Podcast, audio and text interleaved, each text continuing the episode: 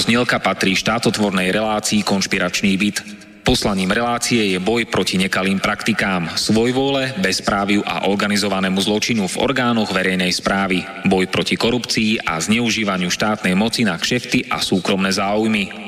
Poslaním relácie je i posilniť hlas verejnosti v otázkach demokracie, právneho štátu a podnietiť zvýšenie účasti občanov na rozhodovacích procesoch k správe veci verejných. Cieľom relácie je dosiahnutie transparentnej a efektívnej verejnej správy, otvorenie verejnej diskusie v bezpečnostných, protikorupčných a ľudskoprávnych témach. Relácia preto vo verejnom záujme realizuje kontrolnú činnosť, najmä na úseku Úradu vlády Slovenskej republiky, Policajného zboru, Kriminálneho úradu finančnej správy, Národného bezpečnostného úradu, Vojenského spravodajstva, Slovenskej informačnej služby, sústavy prokuratúry, súdov a prijatých medzinárodných záväzkov Slovenskej republiky. Áno, ide o nezávislé rádio Slobodný vysielač so sídlom v Banskej Bystrici.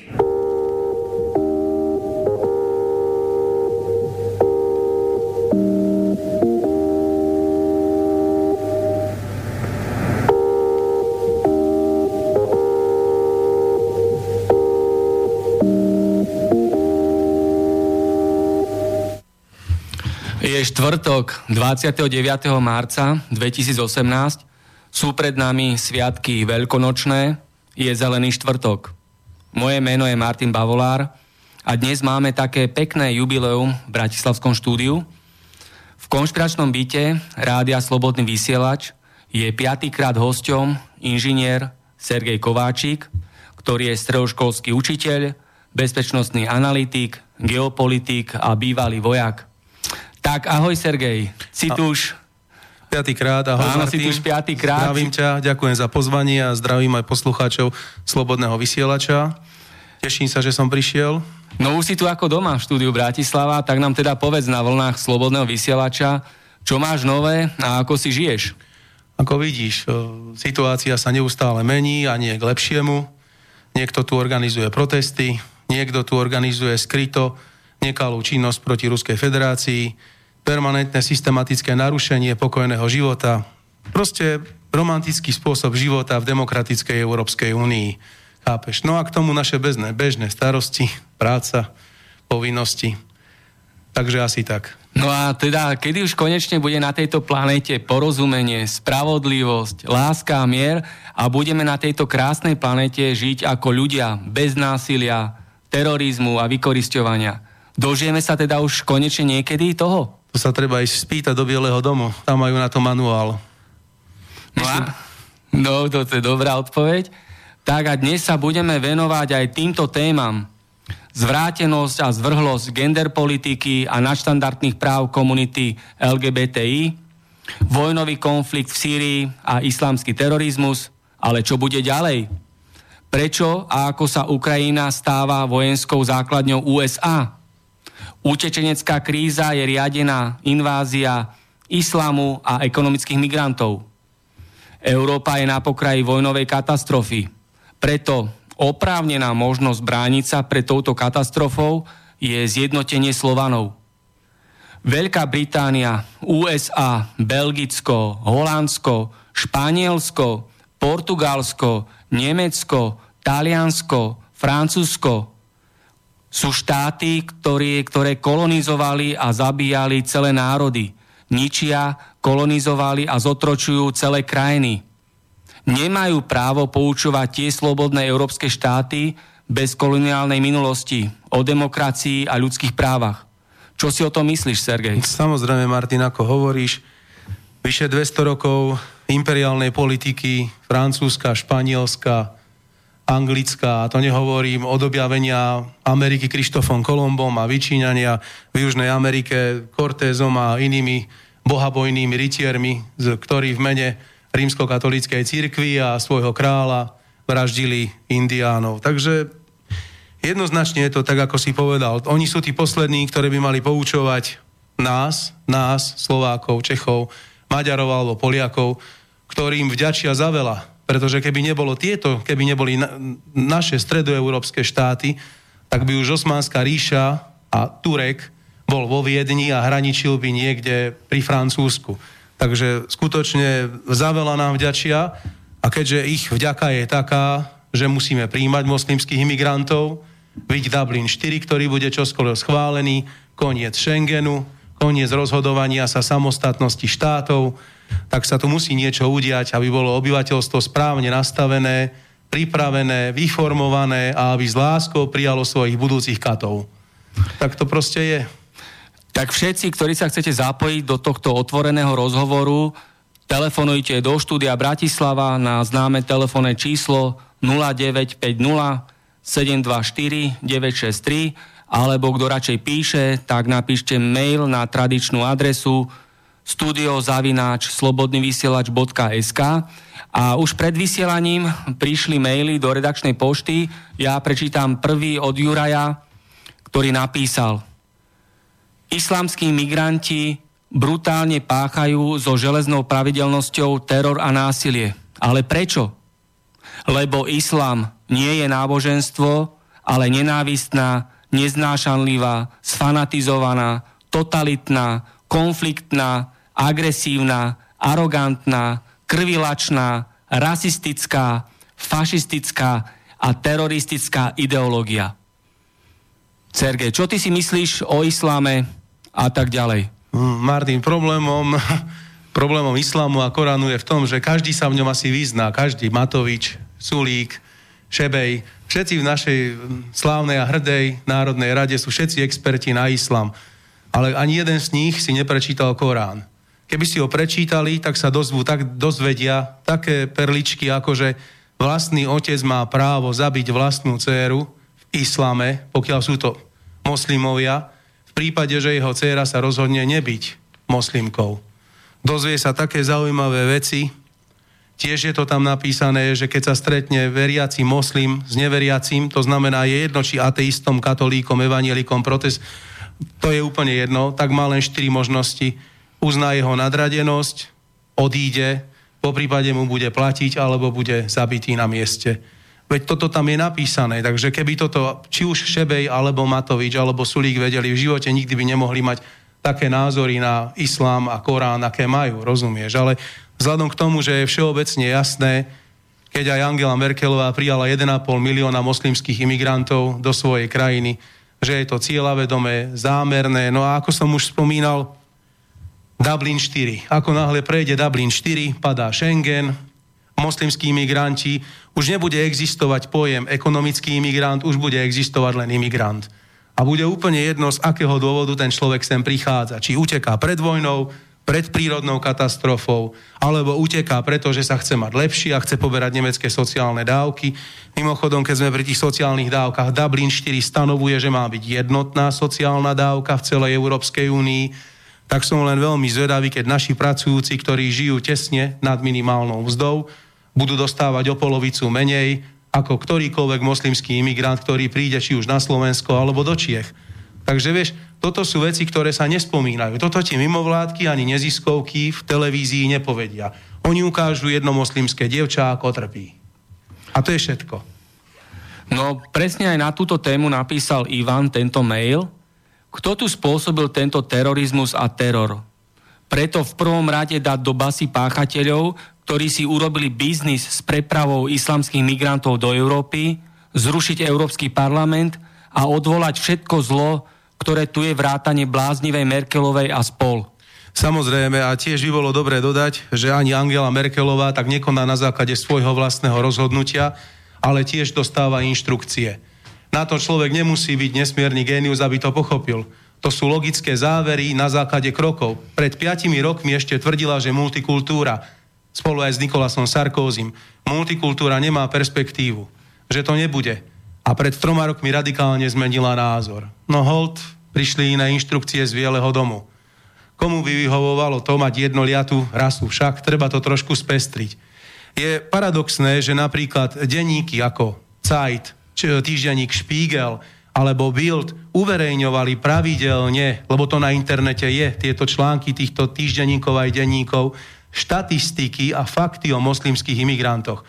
88% z nich má buď základné vzdelanie, alebo nemá žiadne.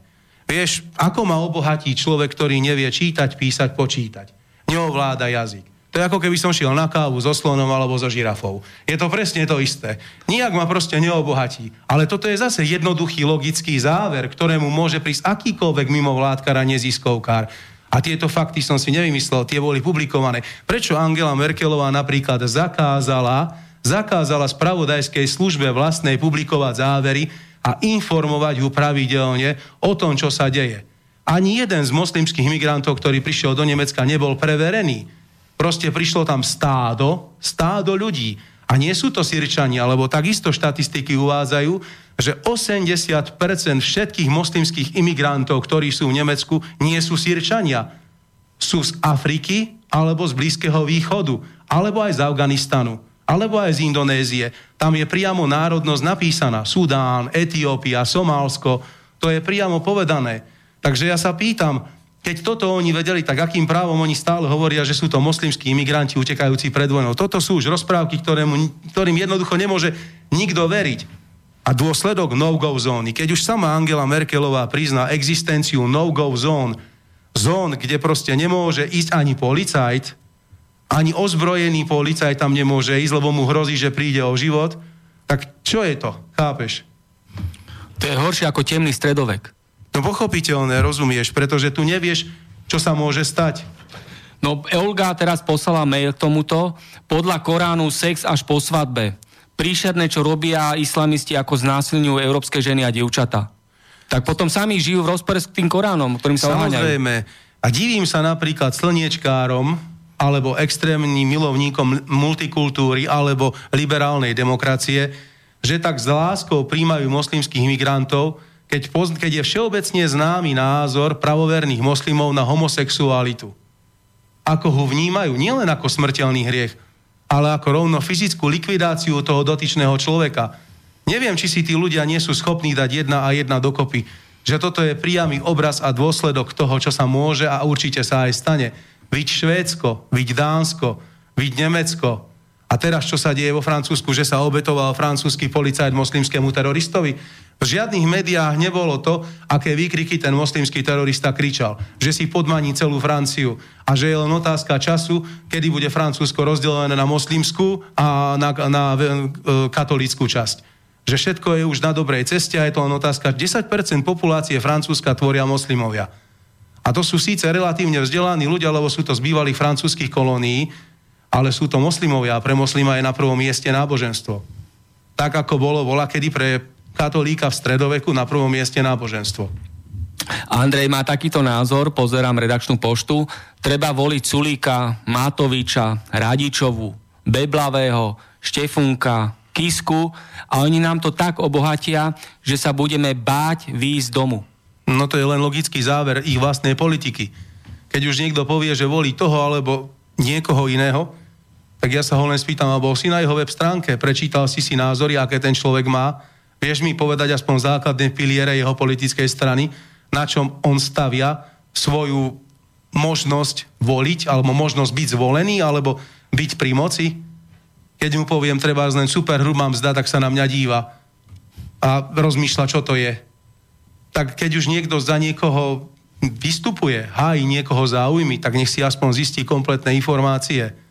Nič inšie.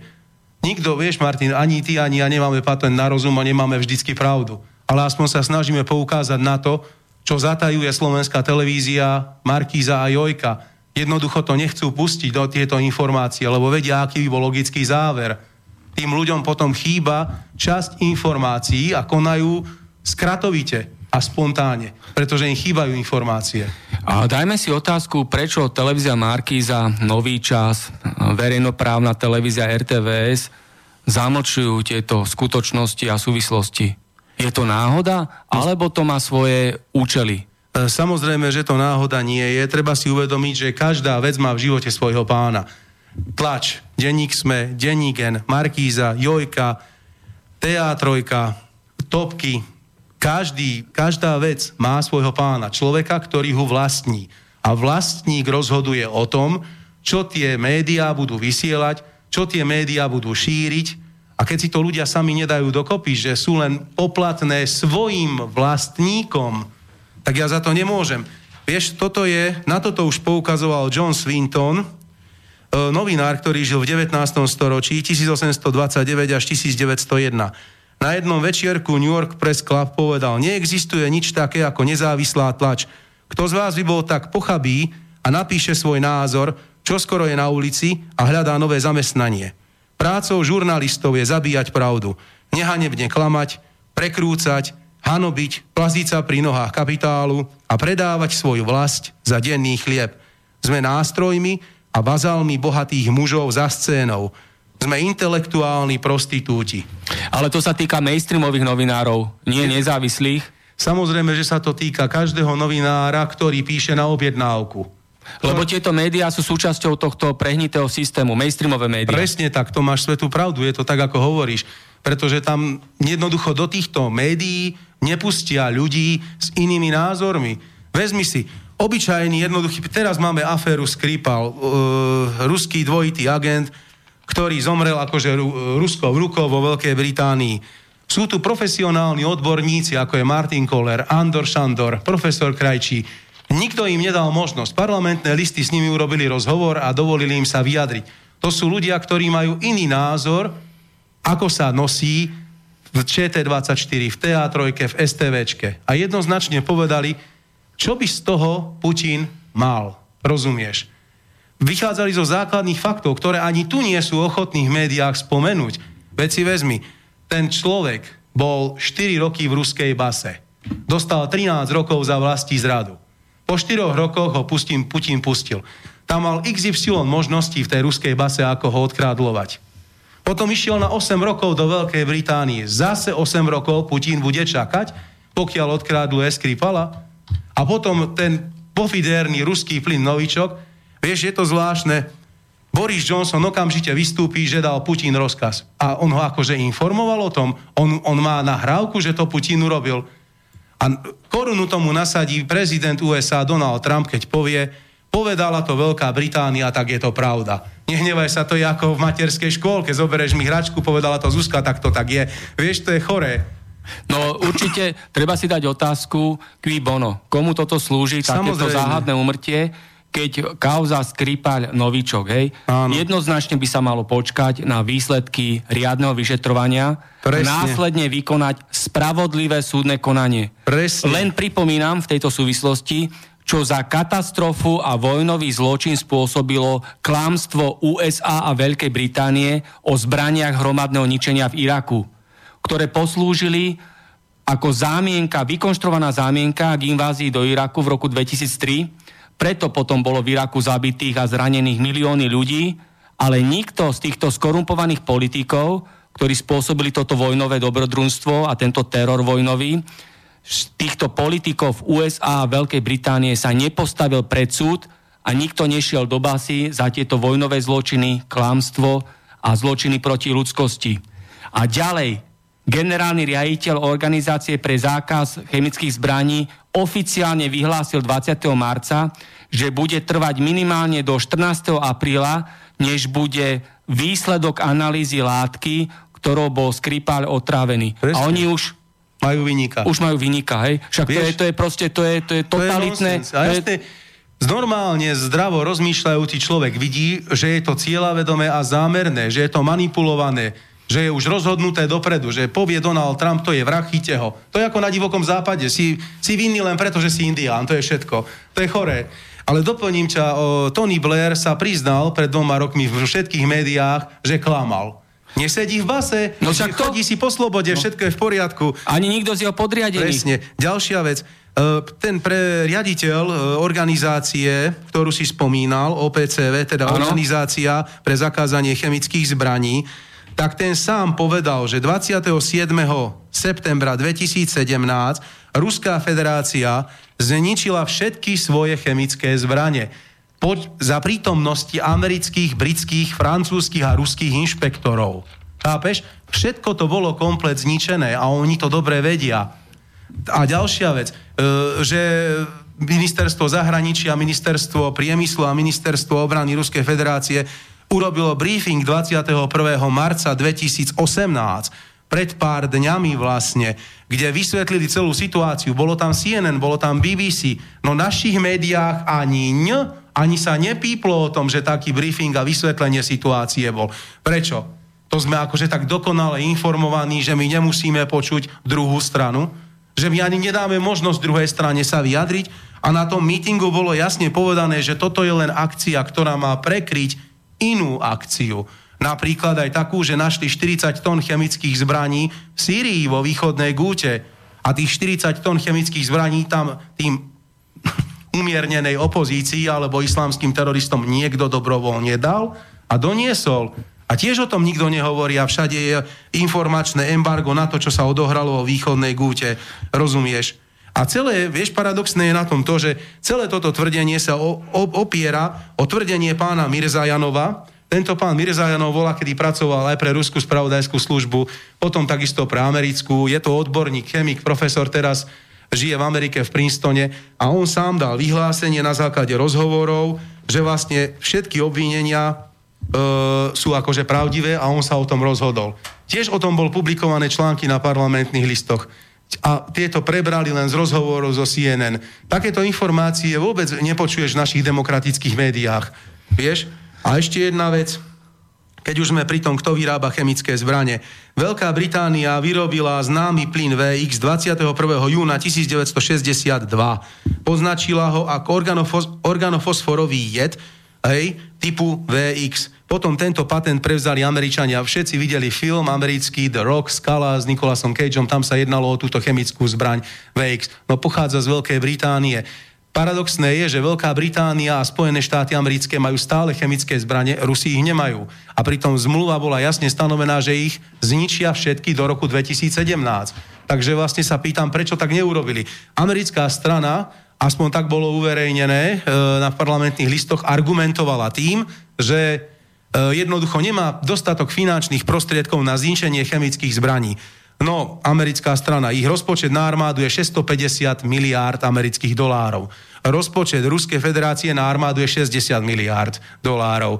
A oni nemajú na zlikvidovanie chemických zbraní. Hej? A to ešte nehovorím, že CIA alebo spravodajská služba má extra rozpočet na akcie, ktoré robí. Rozumieš? Takže tam, tam vyplýva z toho strašne veľa otázok, o ktorých sa tu proste nehovorí. A je pre mňa osobne je to zvláštne, lebo pán prezident Kiska sa vyjadril, že my musíme držať s našimi spojencami. Otázka znie, s akými spojencami? No, Raku, Rakúšania povedali nie, Švédi povedali nie, rozumieš? Američania povedali áno, Briti povedali. Celá Európska únia má na to iný názor a ešte ani ne, neprebehlo vyšetrovanie. Tak, a, a za ďalšie, všetci dobre vieme, že v parlamentnej demokracii má prezident reprezentatívnu funkciu. Tak kto dal jemu právo rozkazovať, nariadovať, určovať a stanovovať? Veď ten človek nemá na toto žiadne ústavné práva. Ani morálne, však je usvedčený úžerník, daňový, pozemkový a volebný podvodník a agent CIA, americkej tajnej služby. Dal som si záväzok, že o slovutnom pánovi prezidentovi Kiskovi sa budem vyjadrovať v tolerovateľných možnostiach a, a je škoda vôbec strácať čas diskutovať tu o niekom, kto drží v rukách zástavu Azovu a víta ukrajinské deti a pritom pod zástavou Azovu sa na východnej Ukrajine vraždia deti a on ich tu víta. Pretože toto nie sú fašisti. Fašisti sú len podľa pána prezidenta Kisku v Kotlebovej strane. Hej? Ale nikde inde na svete nie sú. Len v Kotlebovej strane. To tvrdí pán prezident Kiska. Takže bohužiaľ, ťažko sa je vyjadrovať k takému človeku. A ďalšia vec, má vôbec morálne právo USA robiť zo seba takéhoto samozvaného sudcu? Však si len spomeňme za násilie v zálive Svíň. Spomeňme si na vojnový teror vo Vietname. A môžeme takto pokračovať ďalej. Kto bo, používal agresívne bojové plyny vo Vietname. Presne, vezmime si napríklad uh, Afganistan. Ďalšia vec. Uh, keď tam bol sovietský zväz, z pochopiteľných dôvodov Američania podporovali Bin Ládina, hej, vtedajšie hnutie Taliban ešte nebolo na teroristickej listine, podporovali ho finančne, dostali rakety Stinger, odpalovali ruské Mi-24 vrtulníky, vieš, týmito Stingermi. Ako z objektívnych dôvodov, pretože boli triedni nepriatelia stáli na, druh- na dvoch stranách barikády, lenže počas vlády premiéra Najibullah v Afganistane ženy mohli chodiť v sukňách, mohli mať opätky. To boli 60. 70. roky. Bol tam civilizovaný život. Teraz sa pýtam, čo tam je teraz za podpory Spojených štátov, ktorí tam dosadili práve ten Taliban, proti ktorému bojoval Sovietský zväz. Teraz samozrejme, že bojujú proti Talibanu. Otázka znie, že prečo?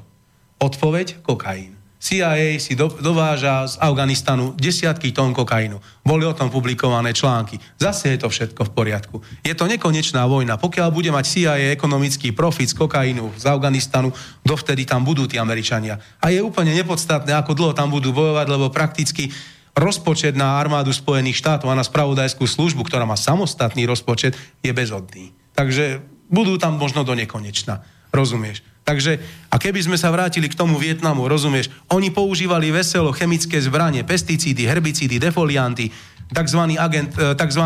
tzv. Agent Orange, ktorý, ktorý veselo dávali a veselo posýpali e, Vietnamcom. Nikto to neodsudzoval, všetko to bolo ako v poriadku, rozumieš, lebo to robila demokratická armáda. Takže celé je to veľmi zvláštne a prekvapujúce.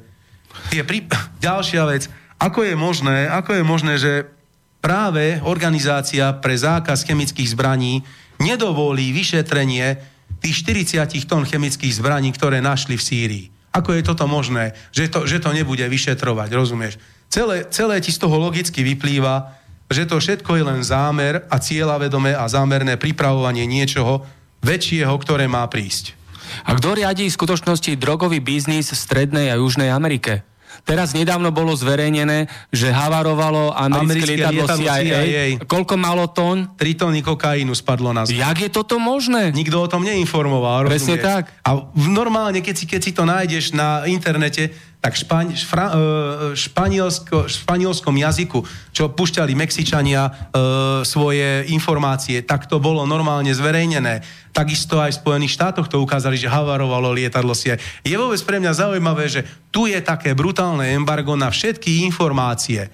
Tu sa proste Trump rozhodne, že Británia má pravdu. Teresa Mayová ešte, ešte ani nezistili, čím ho otrávili. Už vedela, že to bol Putin a že to bol novičok. Rozumieš? Boris Johnson prirovná šampionát vo futbale k, k olympijským hrám, kde Adolf Hitler robil svoju propagandu a označí tým takto Putina. No to už je cez čiaru. A ďalšia vec, pýtam sa, bola to král, súčasná kráľovná Alžbeta, ktorá hajlovala v 36. Boli to anglickí futbalisti, ktorí hajlovali v 38. Takže nech si to láskavo zistia. Tie fotky sú stále verejne prístupné na internete. A je, to sú fakty, ktoré tam nemôže nikto odškriepiť. A oni idú do nekonečna obviňovať Rusko z niečoho, na čo nemajú dôkazy. Najviac sa mi páčil mne osobne ako človeku postoj Rakúska, keď sa vyjadril mladý kancelár, že aj keby to Rusi spáchali, aj tak ich nevyhostíme. Vieš, to je samostatná svojprávna politika samostatného a svojprávneho štátu. Kdežto Kiska systematicky ukazuje, že je len guvernér, guvernér provincie s názvom Slovensko, ktorú dostal do daru od spravodajskej služby Spojených štátov amerických. Tak. A musí len plniť pokyny. Príde americký veľvyslanec za Kiskom, alebo za Bútorom, alebo on mu dá papier, vieš, a on to potom prečíta alebo povie. To je dokonalý mechanizmus, ktorý dookola stále takto funguje. Neviem, či je to normálne, alebo zdravé, alebo či sú ešte občania stále hrdí na nášho amerického, pre, vlastne slovensko-amerického prezidenta. To je prvý americký Neviem. prezident na Slovensku. Áno, prvý slovensko-americký prezident. Hej. Počúvaj ma, tá britská premiérka však tá nedávno zverejnila, že Veľká Británia okamžite použije zbranie hromadného ničenia. Presne tak. Je toto normálne, že používa takéto agresívne vyjadrenia? Samozrejme, že to nie je normálne a nepoužívajú to ani Američania, ani Rusi. Takže e, potom sa tu natíska otázka, koho špinavú robotu Veľká Británia teraz robí. Za koho má vyprovokovať konflikt, aby zase Američania boli tí dobrí a Rusi tí zlí. A kto vytvoril prvé koncentračné tábory na tejto planete? Spojené, no, Spojené kráľovstvo Veľkej Británie a Severného Írska. V Južnej Afrike. V Južnej Afrike a potom aj v Indii, rozumieš? Takže a tam likvidovali celú búrskú populáciu, zulskú populáciu. Presne. To boli rasovo orientované koncentračné tábory. A oni idú poučovať pre nich východnú, hoci my sme stredná Európa, hej, za Kremnicové geografický stred Európy, takže oni idú nás poučovať o tom, čo je správne, čo je demokratické a že my musíme solidarizovať s tým kmeňom, s tamtým kmeňom a ťahať si sem tých, chovať si. Nestačí, že sú šťastní, že sa rozbilo RVHP a že sem mohli dať svoje treťotriedné výrobky. Nestačí, že rozbili Varšavskú zmluvu, ktorá vznikla v roku 1955, 6 rokov po vzniku NATO, a len ako reakcia na to, že Nemecká spolková republika bola prijatá do Severoatlantickej aliancie. Tým sa porušili dohody na konci Post- druhej svetovej vojny. Presne, na postupime bolo stanovené, že Nemecká spolková republika nebude žiadnym vojenským štátom, nebude v žiadnom vojenskom pakte. Američania svojvoľne porušili závery postupimskej konferencie a prijali Nemeckú spolkovú republiku do Severoatlantického paktu. A ako reakcia bola logické, že vznikla Varšavská zmluva, ale zase bola Varšavská zmluva zlá. Potom si vezmi, potom si tu niekto dosadí svojho agenta rovno do Vatikánu, polský kardinál Karol Vojtila, No to bolo úžasná voľba, rozumieš, slovanský pápež, pretože slovanské štáty sú socialistické. To už ideálnejšie podmienky ani byť nemohli. No a potom tí dvaja dokonali agenti, čo prišli z Kanady, Jakovlev a Gorbačov, tí tomu nasadili korunu. A že tu boli ešte nejakí pešiaci, ako nejaký Valensa, Havel, Charta 77, Solidarita, rozumieš, to už boli len tí odrobinkári, ktorí len dotiahli veľkú prácu veľkého brata spoza mora. Všetko je len súčasťou plánu, nič sa nedieje samostatne ani spontánne. Vezmi si naše demokratické protesty, ktorí boli v tomto štáte.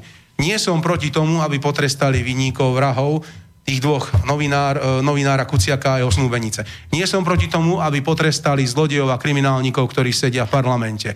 Nie som proti tomu, aby potrestali spoluprácu s mafiou. Ale čo ma maximálne irituje a hnevá je to, keď na krčmách v Bratislave alebo Slovenskom národnom divadle vysí oznám poďte protestovať. Keď Tomáš Maštalír vystúpi po, divadle, po divadelnom predstavení skrotenie zlé ženy a povie ľudia poďte do ulic protestovať. Som proti tomu, aby huckali ľudí, aby tí ľudia sami ani nevedeli, prečo sú tam.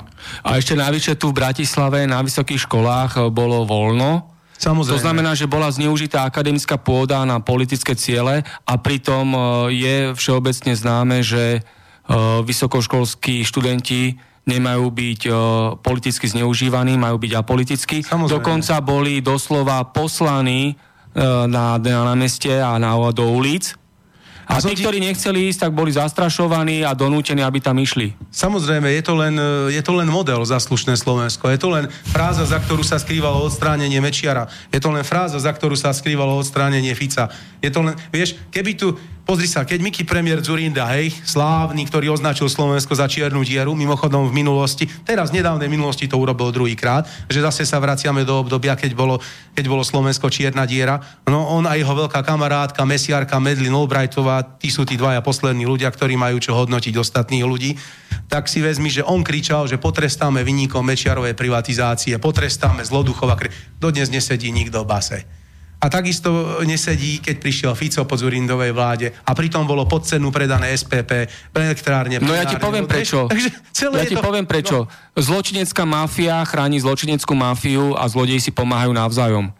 Keby bola reálna, keby bol reálny úmysel, skutočný, pravdivý úmysel, že by mali záujem zmeniť niečo k lepšiemu v tomto štáte, Martin, tak by v prvom rade zmenili zákony aby neumožňovali ktorejkoľvek vláde, ktorá sa tam dostane, cestičkami, o ktorých my ani len netušíme, cestičkami, o ktorých my ani len netušíme, klamať, kradnúť, bohatnúť a rabovať. Zmena zákonov, lenže k zmene zákonov neprichádza, oni si tam tie cestičky stále nechávajú. Takže aby zvymenil, vieš, aby mne niekto povedal, idem protestovať, pretože chcem vymeniť jedného za druhého, tak mi to príde také groteskné, vieš, aby... Zlodej za zlodej. Hej, aby tam diviak vystriedal kaniec a kaniec zase diviaka, vieš, ale to je také groteskné.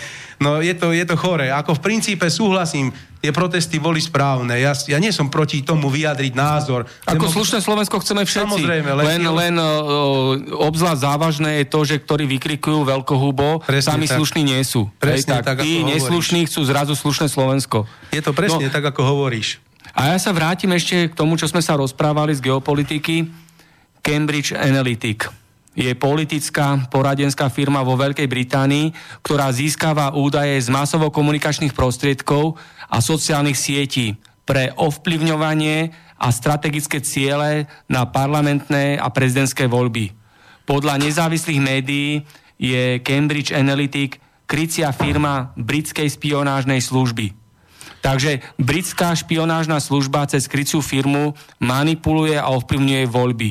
Presne a stále tak. sa tu rozpráva o tom, že Rusi sú tí, a pritom sa nehovorí, že čo robia Sorošové mimovládky, čo robia tieto tzv. krycie a firmy. Práve táto firma Cambridge Analytic dala ten 8 e, či, de, či 10 stranový dokument, s ktorým prišla Teresa Mejová, teraz preščerom, a povedala, že všetko od agenta Litvinenka až po agenta Škrípala majú na svedomí Rusy.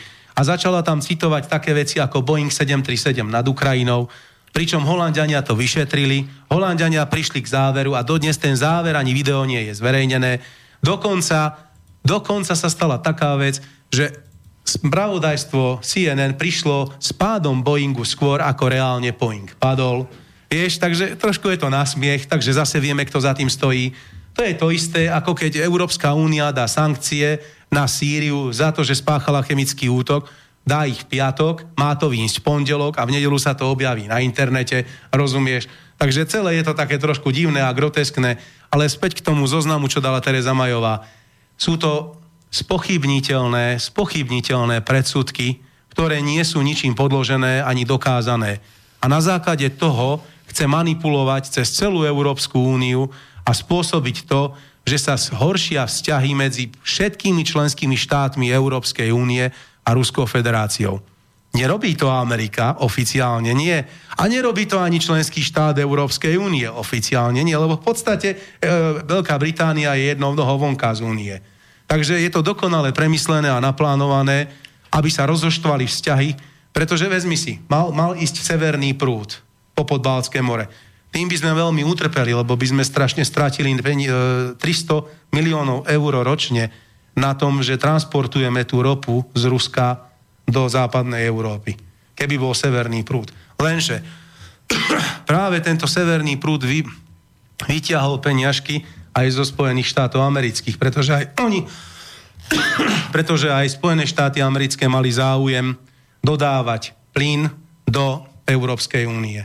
Takže bolo treba na pozadí ekonomických okolností zhoršiť vzťahy s Ruskou federáciou. A to už nehovorím, keď im nevyšla provokácia v Sýrii, kde našli 40 tón chemických zbraní a nikto nezasiahol a všetci sú ticho. Vieš, zvláštne je aj to, že Rusi zverejnili video, 15-minútové video, ktoré dali do OSN. Nebolo to len na Russia Today, dala to aj France 24, len tak mimochodom. Ale tu sa zase o tom mlčí.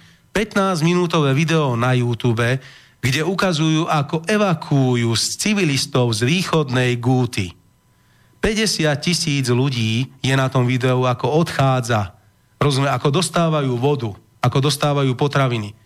A je tam evidentne vidno, že tí ľudia sú radi, že im Rusi pomáhajú. Prečo toto video neukážu? Žiadne masovo-komunikačné prostriedky neinformujú o tomto dôležitom fakte. Vieš, všetko je ticho, všetko sa smeruje len jedným smerom. A pritom nepriateľ je spoločný, nie?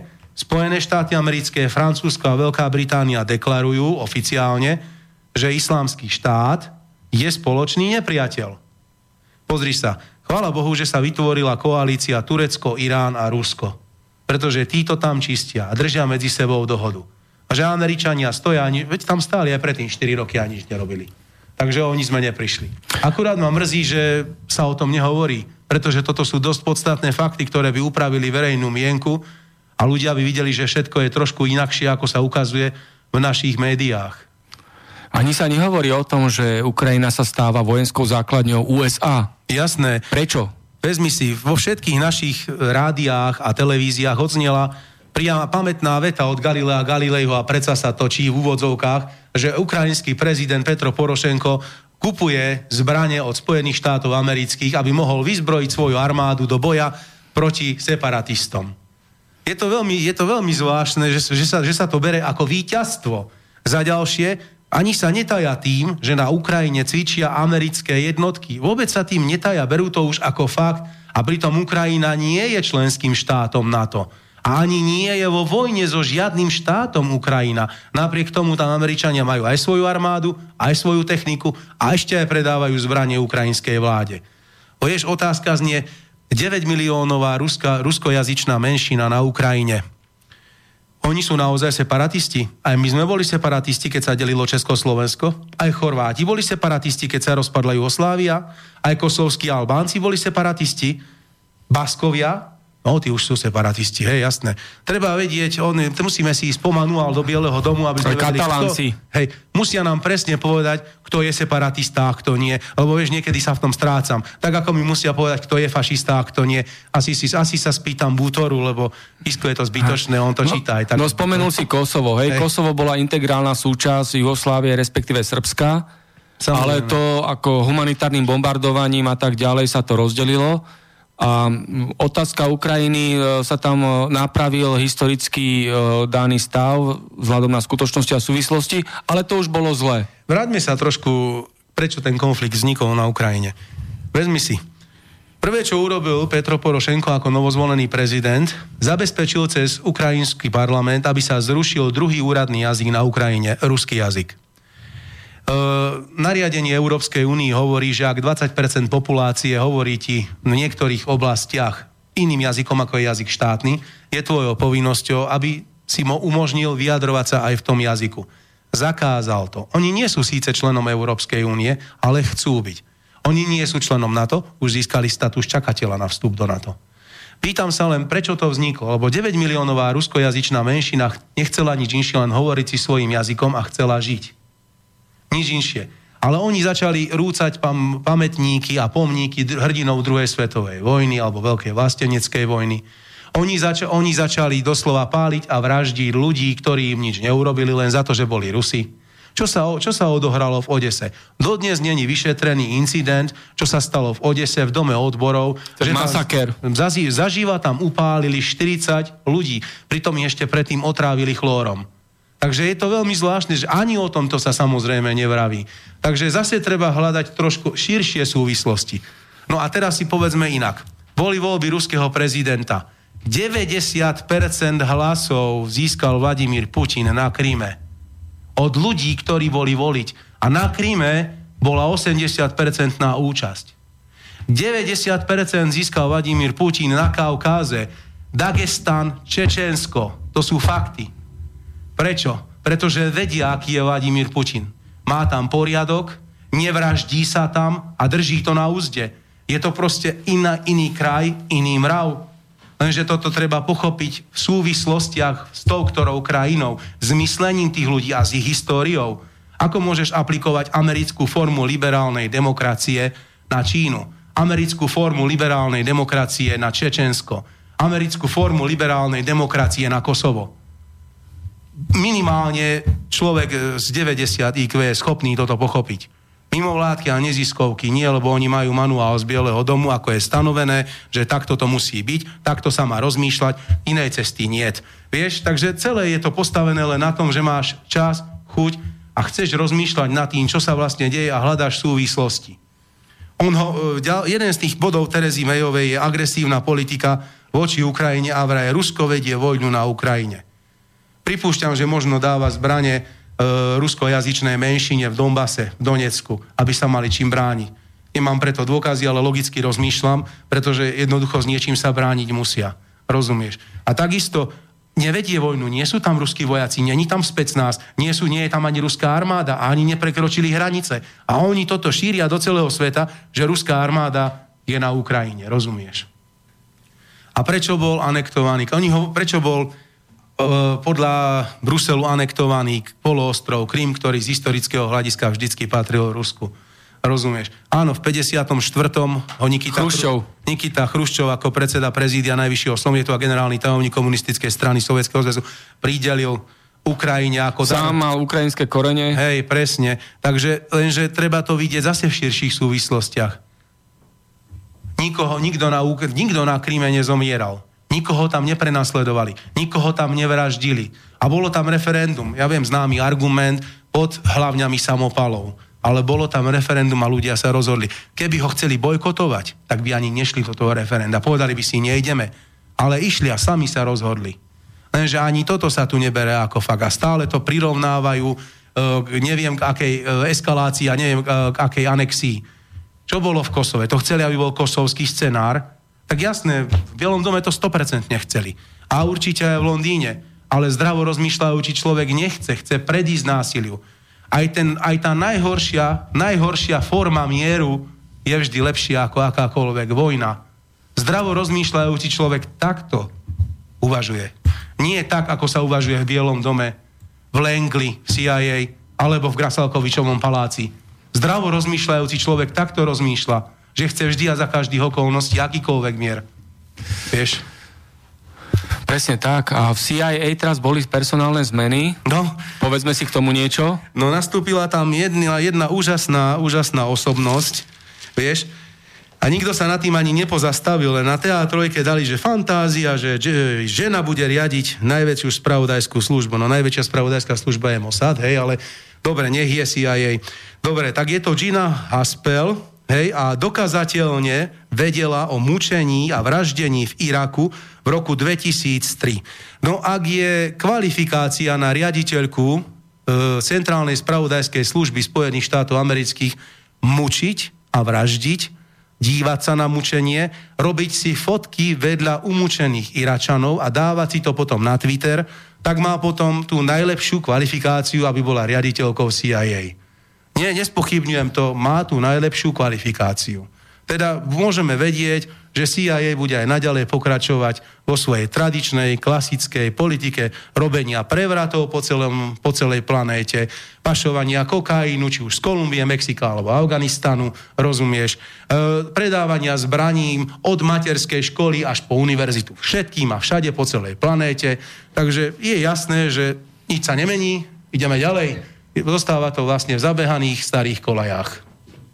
To je celé o novej riaditeľke CIA. No a bývalý riaditeľ CIA sa stal ministrom zahraničia. To celé len dokazuje, že vlastne, ako to povedal Vladimír Putin v rozhovoroch s Oliverom Stoneom, eh, on už zažil štyroch prezidentov Spojených štátov amerických a prakticky mení sa len prezident Spojených štátov, ale politika zostáva rovnaká. Takže je to úplne jedno, kto sedí v Bielom dome. Pretože, pretože americkí prezidenti sú cvičené opice a banáným hádže CIA. Áno, alebo povedzme nadnárodné monopóly, ako sú Shell alebo Exxon, po prípade McDonald. E, vždycky sa nejaký nadnárodný monopol nájde, ktorý ho ovláda, ktorý si tam dosadí toho správneho poradcu a povie, tam treba prevrat, tam treba nerastné suroviny E, tam treba ísť urobiť zase nejakú vojenskú akciu.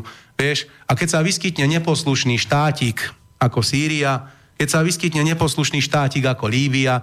Inak s tou Líbiou je to tiež zvláštne, že vezmi si Mohamara Kadáfiho. On zaplatil volebnú kampaň Sarkozymu, normálne, a teraz je Sarkozy do basy. A Sarkozy sa mu ináč odmenil za to tak, že potom zbombardoval Líbiu. Takže je to úžasné, vieš, on dostal 60 miliónov dolárov na kampaň od neho a jeho odmena bola základná od, odpáliť Kadáfiho, rozumieš? A potom tam vyskakovala pani bývalá ministerka zahraničných vecí Clintonová od radosti, že dostali sme veľkého diktátora, ktorý naozaj naozaj trápil a mučil to svoje obyvateľstvo tým, že dával byty a auta, možno študovať zahraničí, hej, a že bola elektrika zadarmo, takže on ich naozaj trápil. No tak teraz nám sem budú zase cez mimovládky a neziskovky o tom tiež písal Spiegel a Zeit, prútiť, prúdiť do Európy cez tie talianské kanály moslimskí imigranti na tých loďkách, ktorých si ich my semka ťaháme a vítame ich tu ako našich budúcich katov. Takže je to úplne zábavné celé, keď si to vezmeš, ako sa to krásne dookola doplňa, ale to zase treba aspoň trošku myslieť. Ja viem, že oni dneska nazývajú myslenie konšpiráciou. Ono je dobré povedať, bolo to takto na Markíze, takže je to len takto. Bolo to takto na STVčku, takže je to len takto. Neexistuje iná možnosť myslenia, pretože UV rozhodlo. Takže UV má vždy pravdu.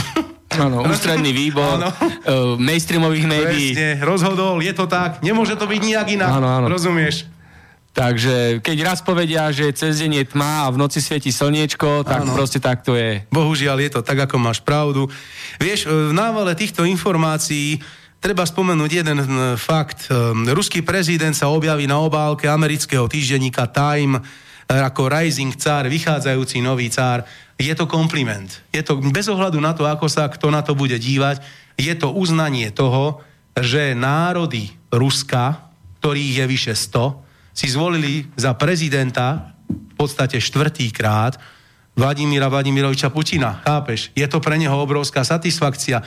Minimálne trošku vzdelaní a rozumní ľudia chápu, že ten chlap je v Rusku vážený, že má rešpekt. Nech už sa na ňo dívajú ako Čečenci alebo Dagestánci, silovo, alebo nech sa na ňo dívajú treba tak ako Krímčania, ako na spasiteľa. To je úplne jedno, ale tých národov a národností je tam veľa a je fakt, že vyhral drvivo tie voľby.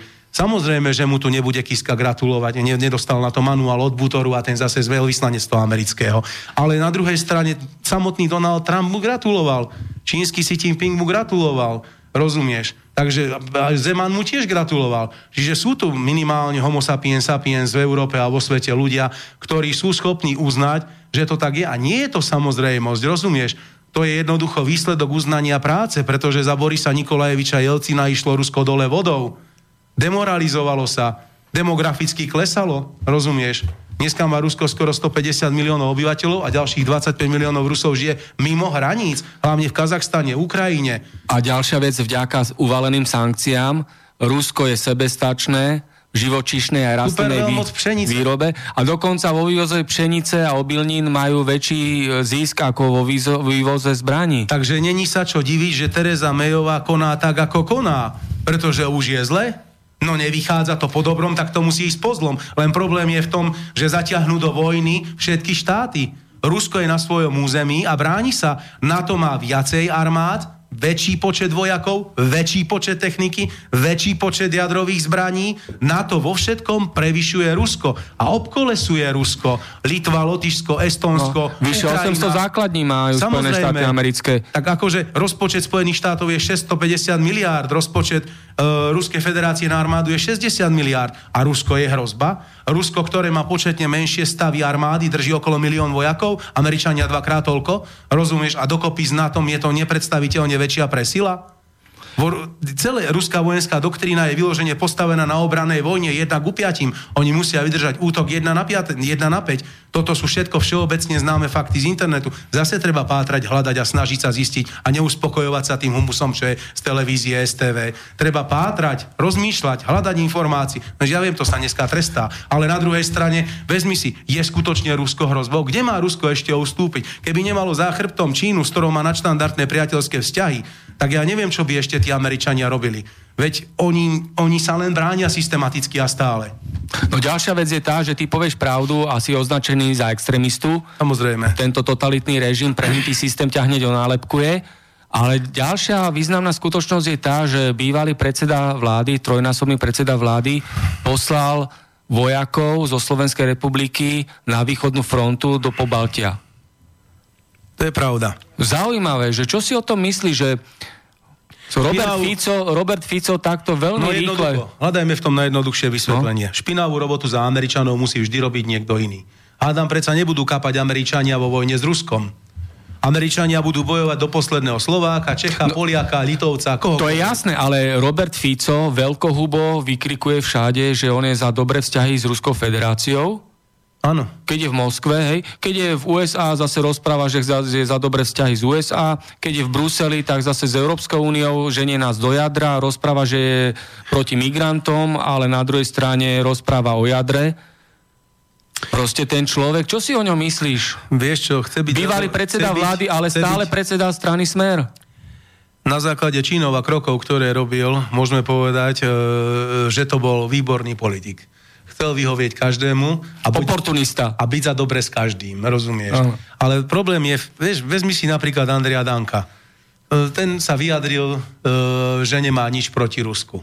Vieš, vezmi si napríklad, e, no, Bel, nemôžeme povedať Bela Bugár, lebo Bela Bugár to je v podstate človek, ktorý si už prešiel zo pár stranami, zo pár, zo pár hm, nechajme to tak, to je zase, to je, to by bolo zbytočné, vieš. On tam mal svojho šebeja. Bela Bugár je charakter. Hej, ktorý, a hlavne šebej mu radil dobre, hej, takže to je samo o sebe, vieš, šebej, Andrejčák, Samson, to je stará klika, hej. Tak odchovaná na Mnichovskej škole, hej, pre agentov CIA, takže Presne oni vedia tak. tiež, čo majú robiť, takže to je škoda slov. Ale fakt je jeden ten, že každý normálny štát chce byť za dobre so štátom, ktorý je veľký, bohatý a má vysokú populáciu. To znamená, Američania to chápu s Čínou, Američania to chápu s Ruskom, Američania to chápu s Brazíliou, s Indiou. Lenže jednoducho ja tomu nerozumiem, že my to nevieme pochopiť. Nemci obchodujú systematicky a stále bez ohľadu na sankcie s Ruskom. Francúzi obchodujú bez ohľadu na sankcie stále s Ruskom. Ale my nemôžeme. Toto ma hnevá. Vieš, toto je ten ďalší dvojitý meter. Už keby som bral do ohľadu to, že No to je, Európska únia tu vytvára rôzne kategórie občanov, Samozrejme. vytvára tu rôzne kvality potravín, vytvára Tak. tu rôzne kategórie platov, Presne tak, rôzne kategórie dôchodkov a ľudia sa potom pýtajú, tak na čo je teda Európska únia, keď sú tu samé rozdiely na každom kroku? No, vieš, problém je v tom, že Európska únia alebo Európske hospodárske spoločenstvo malo obrovský význam. Tak ako mala aj VHP, mala význam pre nás, pretože umožňovala obchodovať, získavať tovar, lenže dneska, pokiaľ chce niekto vytvoriť Spojené štáty európske na základe toho, aby mohol ovládať, riadiť a rozkazovať, pretože Dublin 4 tomu smeruje, aby sa vytvorili Spojené štáty. To je, tá, to je to prehlbenie európskej integrácie. Vieš, oni si neuvedomujú, že keď my budeme Spojené štáty európske, to nebude znamenať, že budem zarábať tak ako Nemec že budem voziť sa na takom aute ako trebárs Francúz. To vôbec to neznamená. To znamená len to, že aj ten zbytok nerastných surovín, ktoré máme na Slovensku, ak tu niečo ešte máme, my napríklad vodu, bude im dobrovoľne odovzdané. Budeme nová kolónia. Vieš, vezmi si, e, všetci tvrdia, že voda je na Slovensku národným bohatstvom. Že je chránená. Že, že jednoducho štát by mal chrániť naše vodné zdroje. Jedna nemenovaná nezisková organizácia na Slovensku, hej, tentokrát to nie je Open Society, hej, otvorená spoločnosť, iná, povedala, že my by sme sa mali o zdroje vody podeliť s arabskými štátmi a s africkými štátmi. Mali by sme im voziť tú vodu a dávať im ho zadarmo. A ja sa potom pýtam, no dobre, tak akože sú tu štáty okolo Perského zálivu, ktoré nemajú vodu, ale majú niečo inšie. Tak prečo by nám oni nemohli dávať ako ropu? Vieš, tam to bolo ako napísané v tom článku. A on povedal, že ropa nie je voda. Hej, ropa nie je voda. Že jednoducho vodu áno, ropu nie. Takže je to zase zaujímavá logika neziskoviek a mimovládok vo vzťahu k pitnej vode na To je Slovensku. typické koloniálne myslenie. Asi tak. A ešte sa ťa spýtam na tú Veľkú Britániu. To je štát, ktorý má sám so sebou veľké problémy. Oni majú obrovské problémy vo vzťahu k Írskej republike, k Severnému Írsku, hej, tam sú obete z hľadiska histórie dejín, keď to zoberieme, aj teraz je tam stále napätie. Zmanipulované referendum v Škótsku. Tak, ďalšia vec. neboli vôbec s Anglickom vo A oni, oni o, majú nevysporiadané tieto vzťahy s Írskom a s o, Severným Írskom, hej, ich Áno. provinciou. O, So Škótmi majú napäté vzťahy, s Walesom takisto to nie je úplne korektné. A oni chcú určovať ostatným krajinám, že čo majú robiť a nemajú robiť, keď sami sú oni problémom, ktoré spôsobujú iné problémy. Vieš, Martin, e, v podstate celá politika Veľkej Británii je založená na úzkej spolupráci so Spojenými štátmi americkými. V 62. roku dostali Polarisy. To sú rakety s jadrovými hlavicami, ktoré sa dávajú na ponorky. V 62. roku dostala Veľká Británia na ponorky od Ameriky tieto Polarisy a začala proste raziť politiku pážaťa Spojených štátov. Svojím spôsobom úzka, prehlbená spolupráca so Spojenými štátmi. Takže keď si to vezmeš, tak v podstate je to o tom, že Veľká Británia bude aj naďalej a neustále robiť len to, o čo ho Washington požiada. A to, že teraz vystúpila z Európskej únie, to je len obrovské plus, lebo si sami sebe tým nebudú škodiť, akú politiku budú raziť. A ako si už spomenul, keďže sa Ruskej federácii napriek sankciám darí, v Sýrii sú úspešní, mal by celý svet tlieskať za to, čo, do, za to, čo dokázal Putin v Sýrii, lebo 4 roky tam Američania nedokázali ani prd. Mal by tlieskať a nie hádzať polená pod nohy, tak presný opak, tak sme svedkami presného opaku. Systematické, cieľavedomé a zámerné škodenie, podrážanie nôh a útočenie na Rusko. A zatláča sa do kúta a do kúta. Dobre vieš, keď za- zatlačíš sa do kúta, že hryzie na všetky strany. A je to jadrová superveľmoc a má veľmi dobré vzťahy s Čínou. A prehlbuje vzťahy s Indiou. Nerobíme dobre, čo robíme, nie je to rozumná politika, správna politika. Bez ohľadu na to, akého máme americko-slovenského prezidenta, hej, nie je to rozumné a správne. Dobre, máme prvú polovicu dnešného vysielania za sebou. Bude 17.00, tak si pustíme tú pesničku, ktorú sme si vybrali pred vysielaním. Pátrame. Pátrame, je to piesen s názvom Detektívka od skupiny Elan, lebo vlastne je to tiež taká detektívka, hľadáme tú pravdu, spravodlivosť v tom celom marazme, ktorý tu je okolo nás a tých nášlapných mlín, ktoré sú takisto okolo nás. Dobre, takže nech sa páči Elán a detektívka. Tak, a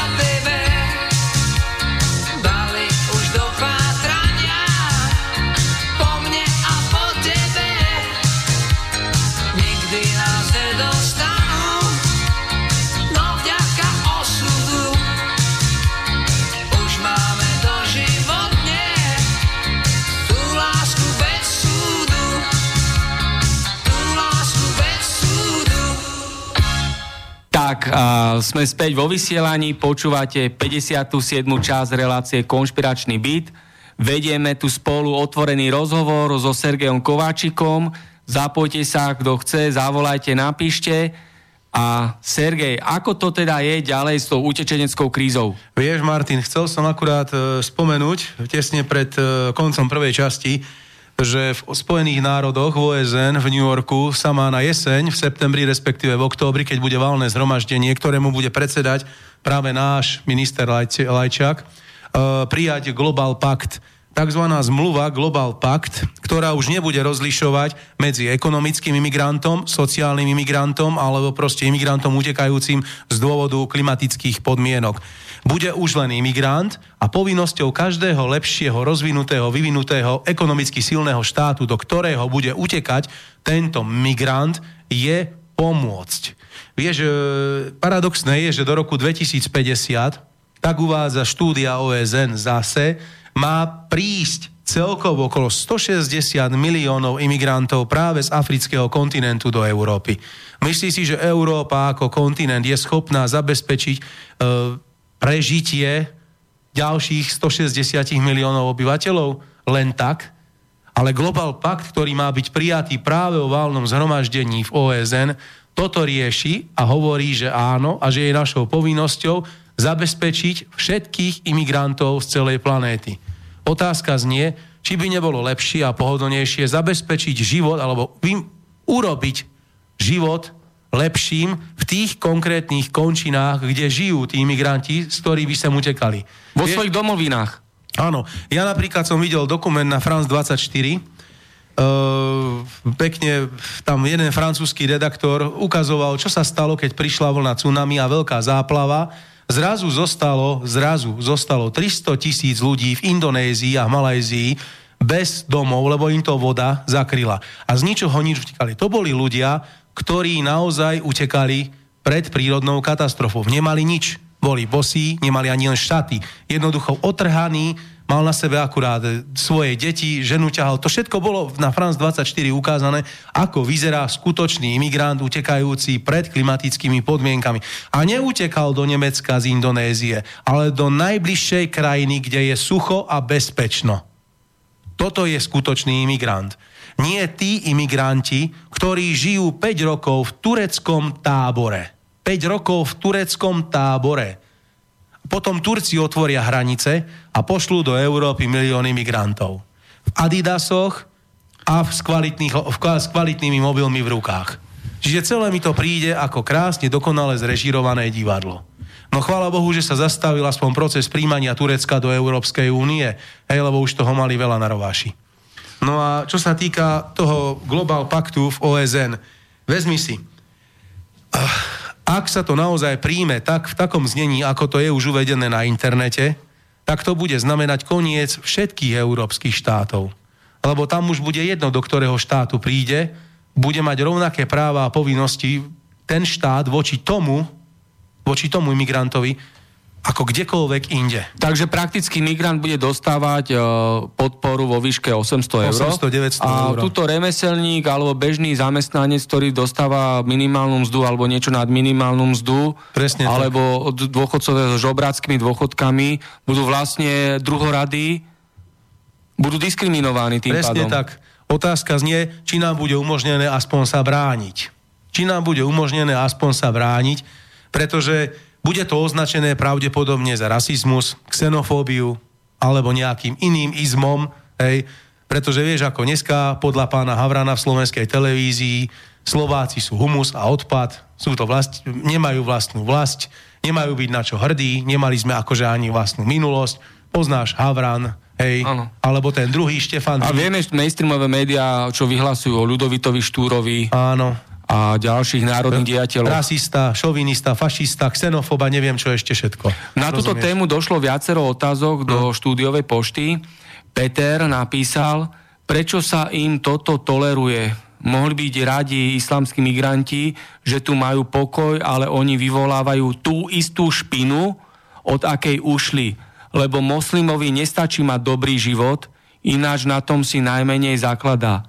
Dôležité je presadiť za hociakú cenu svoju vieru a ponížiť a podrobiť ksi kresťanov. Vo vlastnej krajine nedokážu urobiť poriadok a v druhej sa chcú pod rúškom lsti rozťahovať. To, čo si povedal, ja pomenujem slovom, ktorý je odborne napísané v Koráne. To je džihad. To je cesta. Džihad to je cesta. Cesta, ako premeniť neveriaceho na pravoverného moslima. Rozumieš? Nič inšie, len džihad. Presne o to tu ide. No a pápež František e, vyhlásil minulý rok, že máme byť e, viac tolerantní týmto e, islamským migrantom alebo ekonomickým migrantom. A Jarmila na to napísala, v televízii som videla tie vatikánske paláce, to je niečo krásne, záhrady, aké som ešte nevidela a tie paláce zo zlata, no je to krása.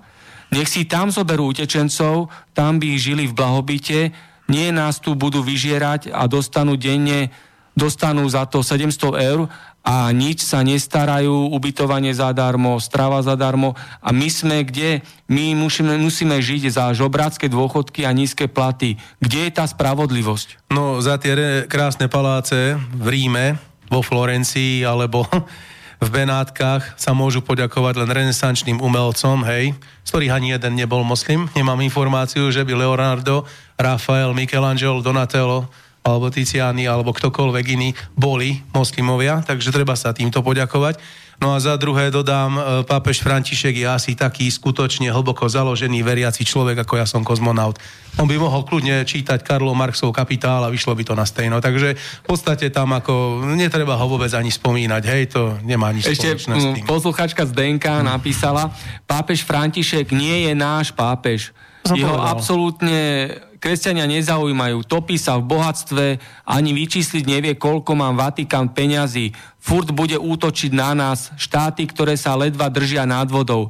A keď Ficko tvrdí, že sa máme dobre, ale ty myslí len seba a skorumpovanú vládu. Tri Ficové vlády boli akože proti islamským migrantom, ale pritom Fico sa tlačil do jadra Európskej únie. Svetá pravda. A jadro Európskej únie v sebe zahrňa aj Dublin 4. Zrušenie Schengenu. Lebo tak ako súčasná Európska únia v sebe zahrňa Lisabonskú zmluvu, v ktorej je jasne napísané, že zákony Európskej únie sú nadradené zákonom nášho suvereného štátu. Teraz síce Fico povedal rozumnú vetu v parlamente. Slovensko je samostatná, zvrchovaná, slobodná republika, takže si bude robiť svoju vlastnú suverénnu republiku vo vzťahu k ruským diplomatom. To je pravda. No otázka je, aká bude realita. Hej? No a chcem ešte jednu vec dodať, vieš, práve týchto moslimských imigrantov vítajú slniečkári, o ktorých vieme, že sú všeobecne libe, e, milo, milovníci liberálnej demokracie a multikultúrneho spôsobu života. Tak len aby bolo jasné, v štáte Maryland, v Spojených štátoch amerických, na, bol, sa chystá byť prijatý zákon. Zase o tom boli články na parlamentných listoch, na hlavných správach. Dokonca boli CNN urobilo rozhovor s učiteľmi na tej škole, že deti vo veku 6 rokov môžu zmeniť pohlavie, ale čerešnička na torte je, že deti vo veku 6 rokov môžu zmeniť aj rasu. Je pre mňa záhadou, keď sa niekto narodí ako muž, že sa rozhodne, že je žena, chirurgickým zákrokom budíš, ale že sa on rozhodne, že je žena, zaujímavé. A tiež je pre mňa záhadou, nech budem hovoriť o Michaelovi Jacksonovi, lebo vieme, ako to on dosiahol, ale aby sa rozhodol, že je Černoch alebo Aziat, to je pre mňa tiež zaujímavé. A že o tomto vraj môžu rozhodnúť sami deti a rodičia im to majú schváliť. E, učiteľia im to majú schváliť. Na to ten redaktor v televízii sa pýtal toho mimovládkara, a čo rodičia? Že oni nie sú dôležití v tejto diskusii, aby sa 6-ročné dieťa e, rozhodlo takto samo spontánne a svojvoľne, že si zmení pohlavie, tak ako to chce liberálna demokracia. Vieš? Že my s rodičmi budeme toto konzultovať, ale dôležité je, čo chce dieťa. Takže tento redaktor nebol redaktorom ani Markízy, ani STVčky, ani Jojky, jemu nestačilo jednoduché, prosté vysvetlenie, pátral ďalej a pýtal sa. Takže zase položil základnú otázku a rodičia naozaj nemajú právo rozhodovať o živote svojich vlastných detí. Nastalo ticho v štúdiu. Toto video je na YouTube, môžu si ho všetci pozrieť, je to rozhovor zo CNN, ale ja viem, že v našich končinách sa takéto videá nebudú ukazovať, lebo tu neziskovky a mimovládky rozhodujú o tom, kto bude vládnuť, kedy bude prevrat, aký bude prevrat, s kým bude prevrat, kto bude na ulici, kto nebude na ulici, ktorý herec bude. No jasné, to proste je to tak.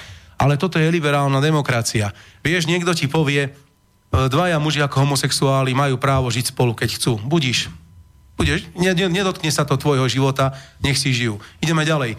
Chcú mať dieťa. Budiš.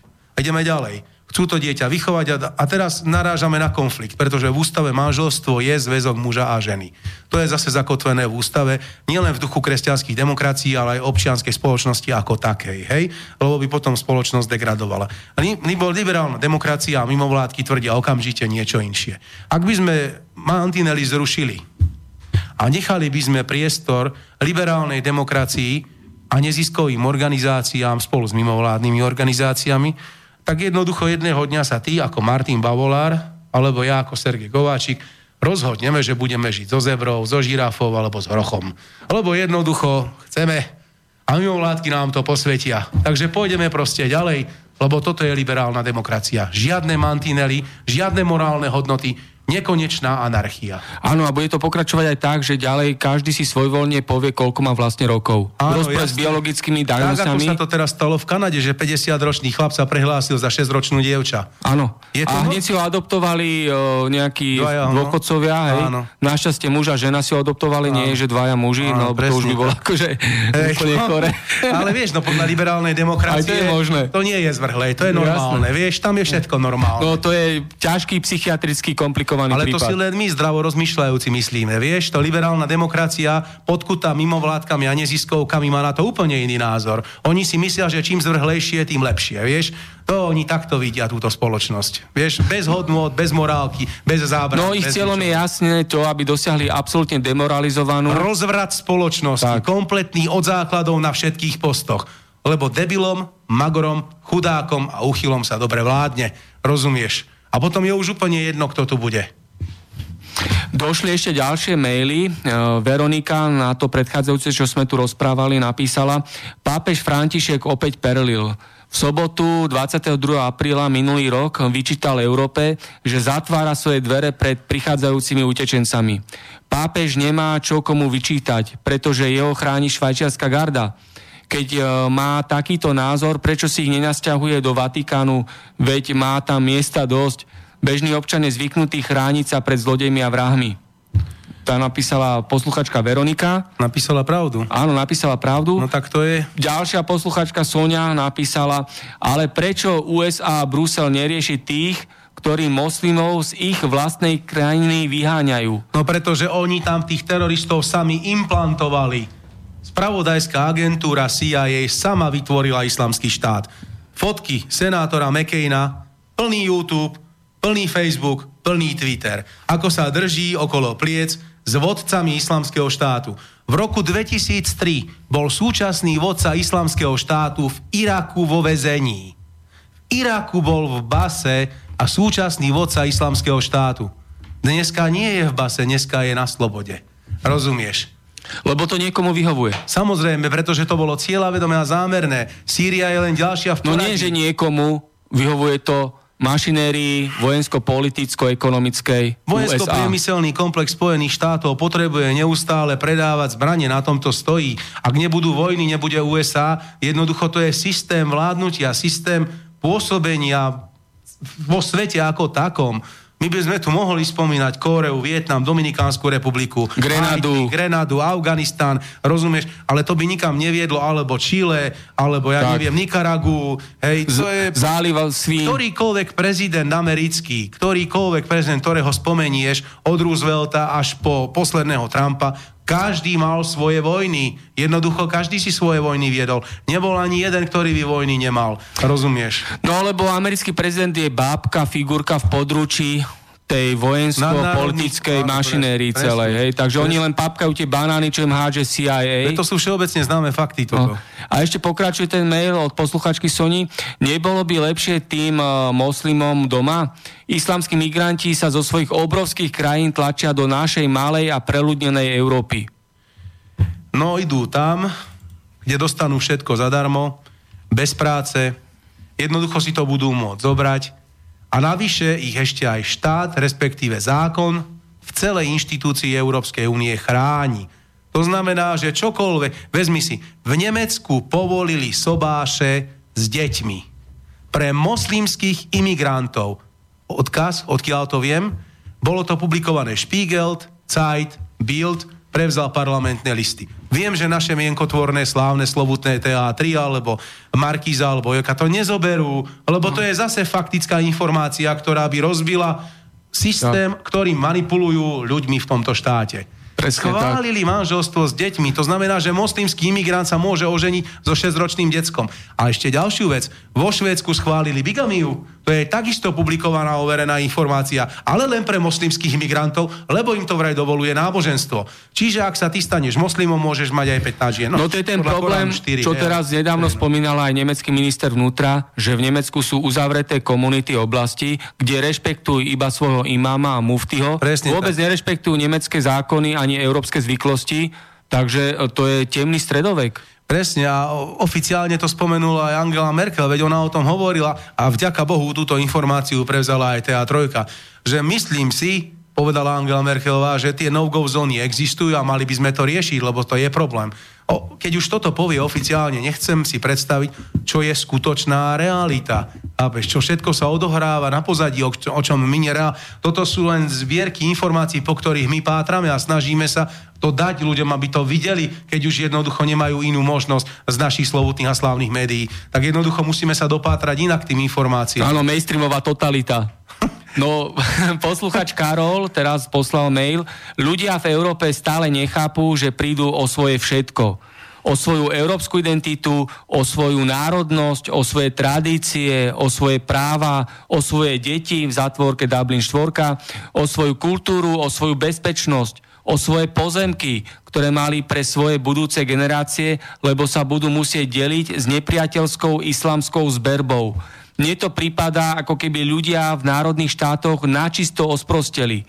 Migranti opúšťajú obrovské zeme a chcú našu malú zem, pretože je to tak naplánované. Presne tak. A ne, netreba ani spomínať uh, Georgia Sorosa na čo. Veď tých neziskoviek a mimovládok je habadej, habadej. Len tie protesty podporovalo 140 neziskoviek a mimovládok. Oficiálne. Stačí si prečítať. Ale majú spoločného financa. Veď, samozrejme, že hej. Treba si vždy povedať naozaj to staré antické bono. Hej, presne, komu to prospeje. To je tá najjednoduchšia otázka. Potrebuje Rusko vojnu na Ukrajine? Potrebuje Rusko nepokoje vo svojej vlasti? Potrebuje Rusko mať armádu Američanov na svojich hraniciach? Nechajme to vo forme rečníckých otázok. Rozumieš? Potre, potrebuje Turecko Kurdistán. A ja sa spýtam ináč. A kto potrebuje ruskú ropu, ruskú železnú rudu, ruský plyn, ruské uhlie? Ten, kto povedal, že je nespravodlivé, že práve tak, a už to máme. má taký najväčší štát sám pre seba, pani Clintonová, Presne to sama tak. povedala, veď to sama zverejnila v televízii, Hej. že je to nespravodlivé, že Rusko má také veľké územie a má to všetko samo pre seba. Vo svojej prostore kosti. Hej, presne, udera alebo opitosti, lebo je to vyliečené alkohol. Došiel poslucháč, to... uh, po, došiel mail od posluchačky, uh, tu to máme, posluchačky Aleny, Ďakujem za práve prebiehajúcu reláciu Konšpiračný byt číslo 57. Ja patrím ku staršej generácii a to, čo sa na Slovensku a vo, svojej, vo svete deje, chápem v plnej miere. Ale vaša relácia je veľkým zdrojom informácií pre ľudí mladších a ľudí, ktorí sa nesnažia si informácie dohľadávať a triediť. Pomenúvate veci a javy veľmi presne a výstižne. Teší ma, že, si, že sa našiel niekto, čo nemudruje a nechodí okolo problematiky ako myš okolo horúcej kaše. Ono vždy pravda je len jedna a tu treba hlásať a, cíť, a si ctiť. Držím vám palce a želám vám všetko dobré. Vaša nie dávna posluchačka, čo veľmi lutujem, posluchačka Alena Strnavy. Takže ďakujeme pekne. Ďakujeme veľmi pekne, pani poslucháčka, alebo nech sa jej darí tiež. No a my ešte máme jednu tému, ktorej sme sa zatiaľ ani veľmi ano, nedostali. tak. A to je téma uh, za tejto situácie, o ktorej tu rozprávame.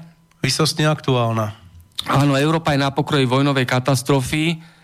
preto opravnená možnosť brániť sa pred touto katastrofou je zjednotenie Slovanov. No, e, bolo by dobré najskôr povedať, kto to Slovan je. Vieš, veľa kníh je popísané o Slovanoch, e, kto to je, odkiaľ prišli, ako sa tu objavili. No najpopulárnejší je ten ich klasický nemecký koncept, že sme sem prišli v 5. storočí v rámci sťahovania národov a dovtedy sme tu neboli. No faktom je, e, že už v 5. storočí tu bolo 32 kmeňov. Metod Nečas a jeho kniha zo 47. roku, ktorá bola používaná ako skripta na Karlovej univerzite, a História Slovanov. Napríklad na súčasnom nemeckom území boli, bol slovanský kmeň Suevov, ktorý, keď sa vrhal do boja, tak kričal, to bolo v 3. storočí, bojový pokrik Marha. Marha. Samo Chalúbka mal Morho, Morho. oni mali Marha. E, potom tu boli ďalšie slovanské kmene, hej. Boli tu samozrejme aj germánske, boli tu Markomani a Kvádi. Hej, ale boli tu aj Slovania, ktorí na tomto území boli autochtóni a sú tu niekoľko tisíc ročí autochtóny. A keď si vezmeme... To znamená pôvodný. Samozrejme, pôvodný. To znamená, že keď si vezmeš len súčasný počet slovanských kmeňov, no lušickí Srby už bohužiaľ zanikli, boli ponemčení. Hej. Už, už je nebohý Kolár, o tom hovoril, keď sa prechádzal po cintoríne vo východnom Nemecku, keď bol na univerzite a čítal si mená na hroboch a boli slovanské, no bohužiaľ lužickí Srby už zanikli. A boli až do Dánska lužickí Srby. Potom samozrejme Poliaci, Češi, Slováci, Slovinci, Chorváti, Srbi, Makedonci, Čiernohorci, Bosniaci, Bulhári, Sedmohradsku sú Slovania, no a samozrejme Ukrajinci, Ukrajinci môžu byť, zápor, môžu byť kozáci, Bielorusi, Malorusi, Veľkorusi, klasickí Rusi, normálni, takí ako my poznáme. Čiže je ich takmer 20 tých kmeňov slovanských. Je fakt jeden, že sú v úvodzovkách spriateľené slovanské národy, dané historicky, s historickými krivdami, ako sú Poliaci a Rusi, Srbi a Chorváti. Vieš, dneska sa veľmi snažia, aby to boli Ukrajinci a Rusi. Chvála Bohu, že to nie sú Češi a Slováci, že? No ale faktom je ten, že jazykovo sme si príbuzní. Bez znalosti jazyka slovanského, ktoréhokoľvek iného, iba ty svoj rodný, keď vieš, tak si schopný sa na základných veciach dohodnúť od hladu, od smedu nezomrieš a pomôže ti dostať sa niekde. Kdežto, čo sa týka románskych a germánskych jazykov, tam sa tá znalosť požaduje. Vieš dobre, že sám hovorím piatimi jazykmi, takže nemám s tým problém, ale jednoducho toto sú fakty. A Slovania skutočne tvorili minimálne polovicu Európy. Starej Európy. A kto tu není autochtónny, kto pôvodný, kto sem prišiel, sú určite Baskovia, Albánci a starí Maďari. Či už sa volali Huni alebo Avari, to je jedno. Ale my sme tu určite boli a ešte chvíľku dúfam, že budeme. Teda máme na čo byť hrdí, máme svoju minulosť, máme svoju históriu, máme svoje legendy, máme svojich bohov, máme svoje písmo. Predtým, než prišiel Cyrila Metod, e, ktorý dal to písmo Svetoplukovi, respektíve môj Rastislavovi, tak e, takisto bola Bukvica ako písmo, staré slovanské. Čiže máme sa na čo obracať, máme svoje povesti a legendy a to nie len my, všetky slovanské národy, rozumieš? Takže, že si dneska nerozumieme, treba sa poďakovať anglosasom a ich teórii rozdeluj a panuj. Vnášať kliny medzi slovanské národy, vnášať nepokoje medzi slovanské národy a vnášať rozbroje medzi slovanské národy. Ale keď si vezmeš z historického hľadiska, keď bolo najťažšie, v období Prvej svetovej vojny, v období Druhej svetovej vojny, vždycky sa tí Slovania k sebe správali tak, že si našli cestu.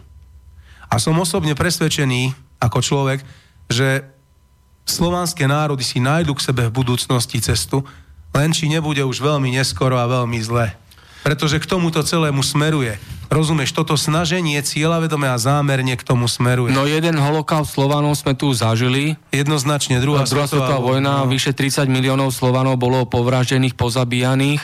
Vieš, niekto bol za starého Uhorska označovaný za pán Sláva.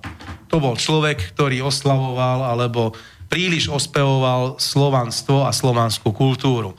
Dneska pán Havran a pán Hríb v televízii STVčke za naše peniaze hovorí, že je hamba, že tu nejaký pán Slávy boli ako Štúr Hurban Hoďa, e, že je hamba, hej, naša, že máme svoj jazyk, svoj národ, svoj štátny znak. Pritom tie tri kopce Matra, Fatra a Tatra tu boli odjak živa. Nemajú ich aj Maďari, lebo vedia, že prišli na toto územie a že ten znak naši predkovia mali už dávno. Takže ja som naozaj presvedčený, že treba spolupracovať viacej. Treba spoluprácu medzi slovanskými národmi podnecovať, prehlbovať, lebo keď tomu tak nebude, tak to pôjde postupne do zabudnutia, do stratená a budeme si sami sebe škodiť.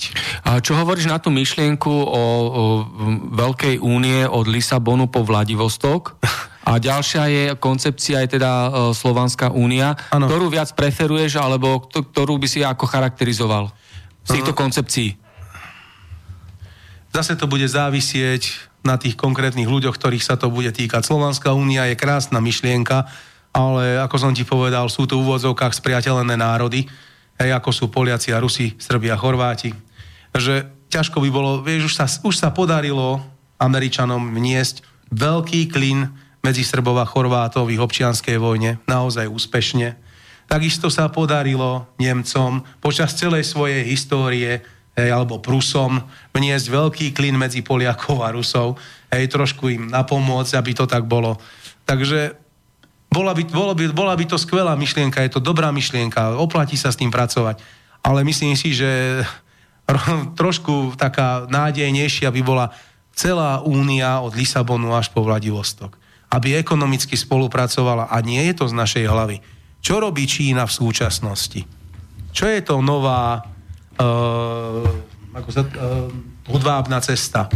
Nová hodvábna cesta. Akú politiku razí Čína v súčasnosti vo vzťahu k Afrike a vo vzťahu k Európe?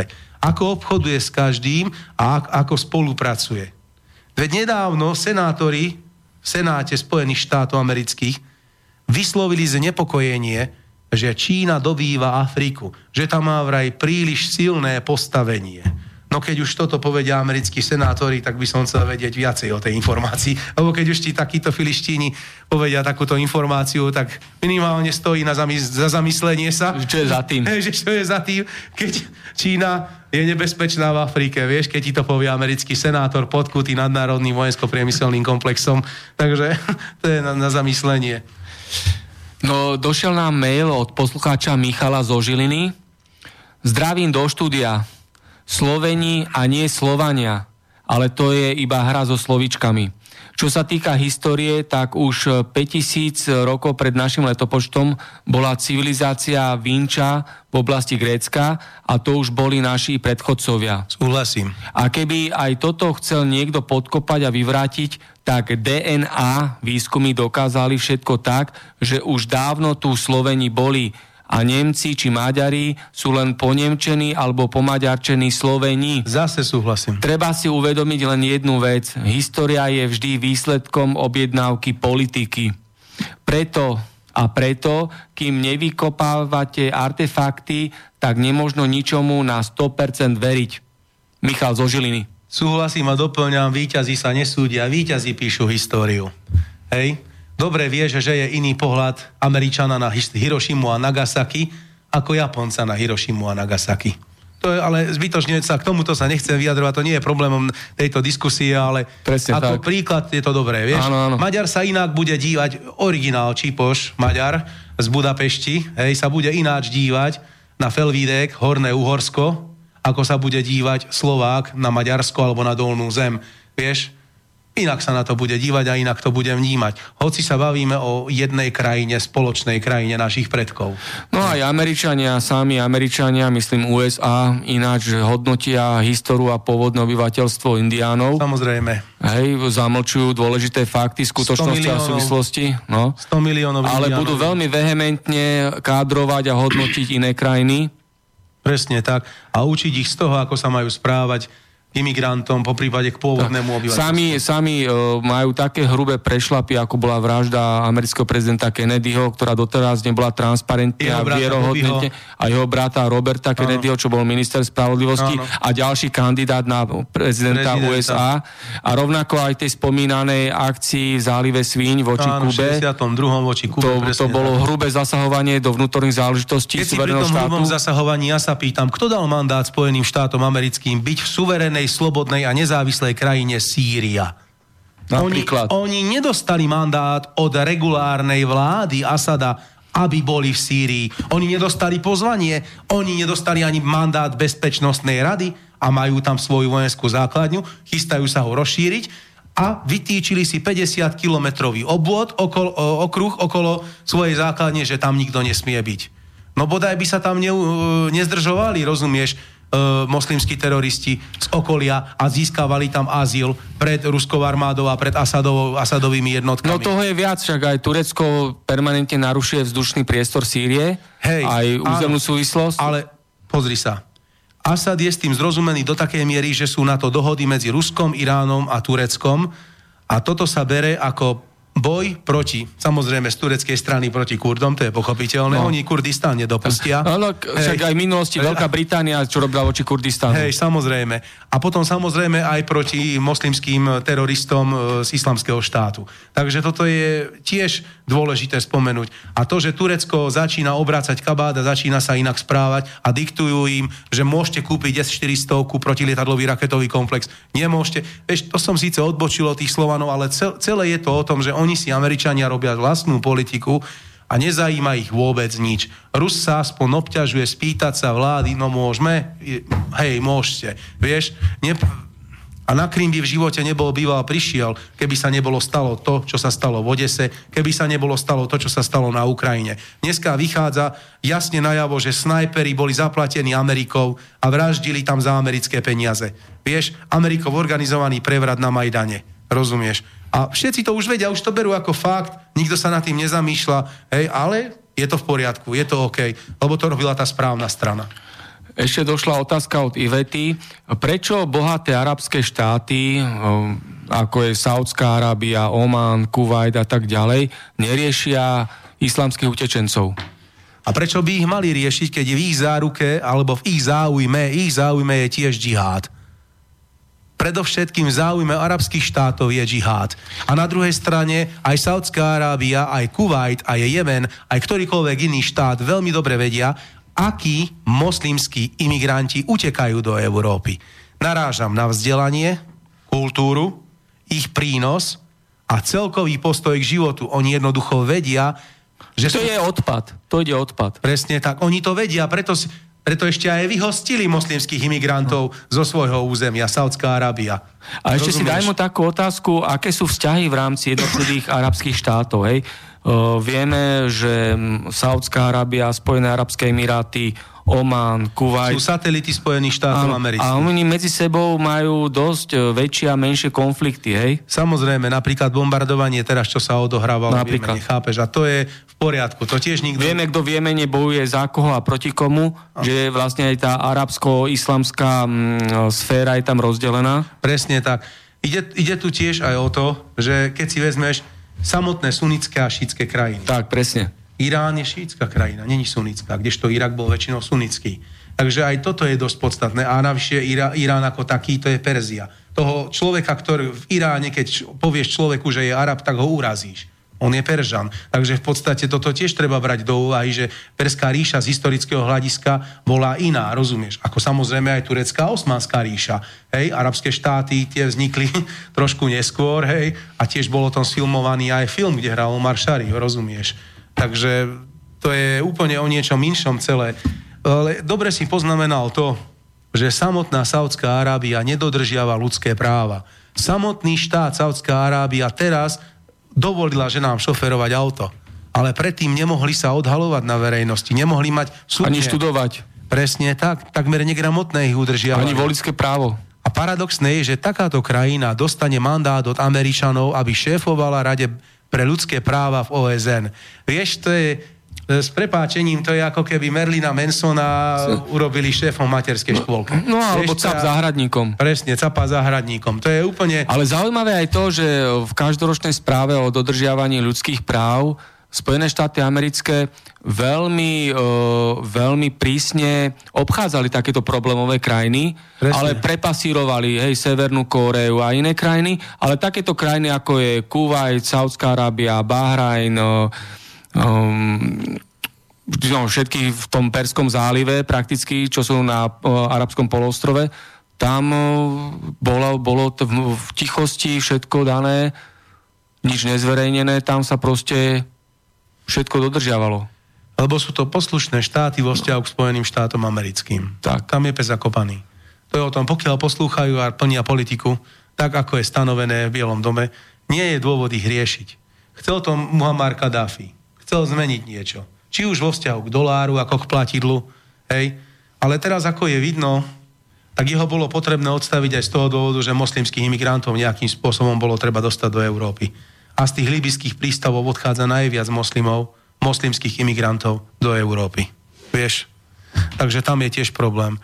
Ono v širších súvislostiach, keď si to vezmeš, povedzme si, čo sa stalo za posledných 30-40 rokov. Rozpad RVHP, rozpad Varšavskej zmluvy, rozpad Sovietskeho zväzu, rozpad Jugoslávie, rozpad Československa, Karol Vojtila ako Poliak prvým pápežom, Valensa a hnutie Solidarita, Havel a Charta 77, Gorbačov a Jakovlev.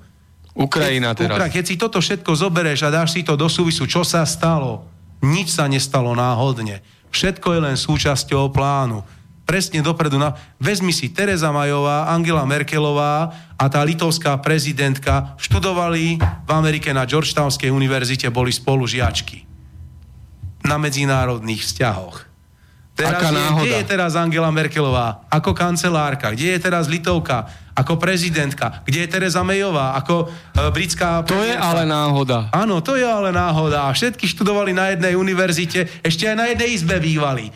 To je fenomén, proste, to je super. Tak ako Jakovlev a Gorbačov boli konzuli, jeden veľvyslanec, druhý konzul v Kanade, v 77.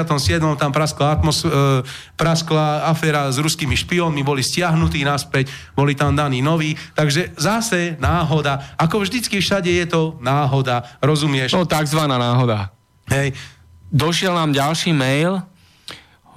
Bolo hovorené, že, vý, že politika je výsledok. Na to mám krátku, ale základnú korektúru. Politika je každodenná realizácia triednych záujmov, záujmov vládnucej triedy. Áno, dobre, že hovorí o triede, lebo spomína vlastne Karola Marxa. Triedný boj ešte nikto nezrušil. Triedy sú, či sa to niekomu páči alebo nie. Milan Kňažko ako slovutný, slávny a veľký revolucionár z 89. roku sa postavil na tribúnu a zakričal robotníci, ide nám o vás. Aj vy robotníci musíte podporiť zmenu. Celá robotnícka trieda musí podporiť zmenu. Vtedy existoval pojem robotník a robotnícka trieda, dneska už nie, dneska sú to už len manažeri, alebo sa nespomínajú vôbec, že? Ale veľký revolucionár ďalej povedal, mamička už nebude musieť chodiť do roboty, pretože otecko zarobí toľko, že mamička bude môcť sedieť doma.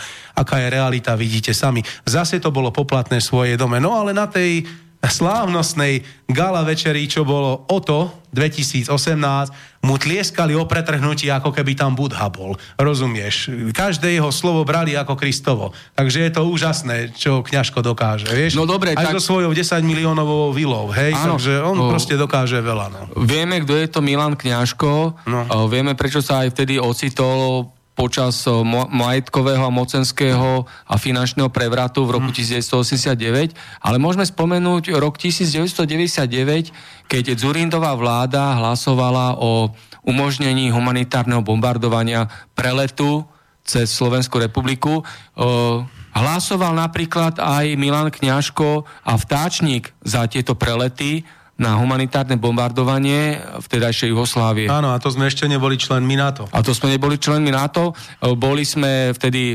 nezávislí, Čakatelia. ne, ako keby Ako neutrálny Ukrajina. štát, hej. A také krajiny ako Rakúsko, Švajčiarsko to zakázalo. Áno. Dokonca Grécko, ktoré bolo riadnym členom Severoatlantickej aliancie NATO, zakázalo tieto prelety na bombardovanie, humanitárne bombardovanie. To je ináč akože čistá psychiatria tento názov, čo vymyslela Havlová mafia, vieš, že humanitárne bombardovanie Jugoslávie Vašek je ikona, toho sa nemôžeš dotknúť. Hej? Takže v podstate on má vždycky pravdu. Hej? Došli ďalšie otázky. No. Kadáfi z Českej republike, republiky, posluchač Karel napísal, Kadáfi prichtel dostať do vesmíru africký komunikačný satelit, aby nemuseli Afričani platiť za telekomunikácii americkým spoločnostem.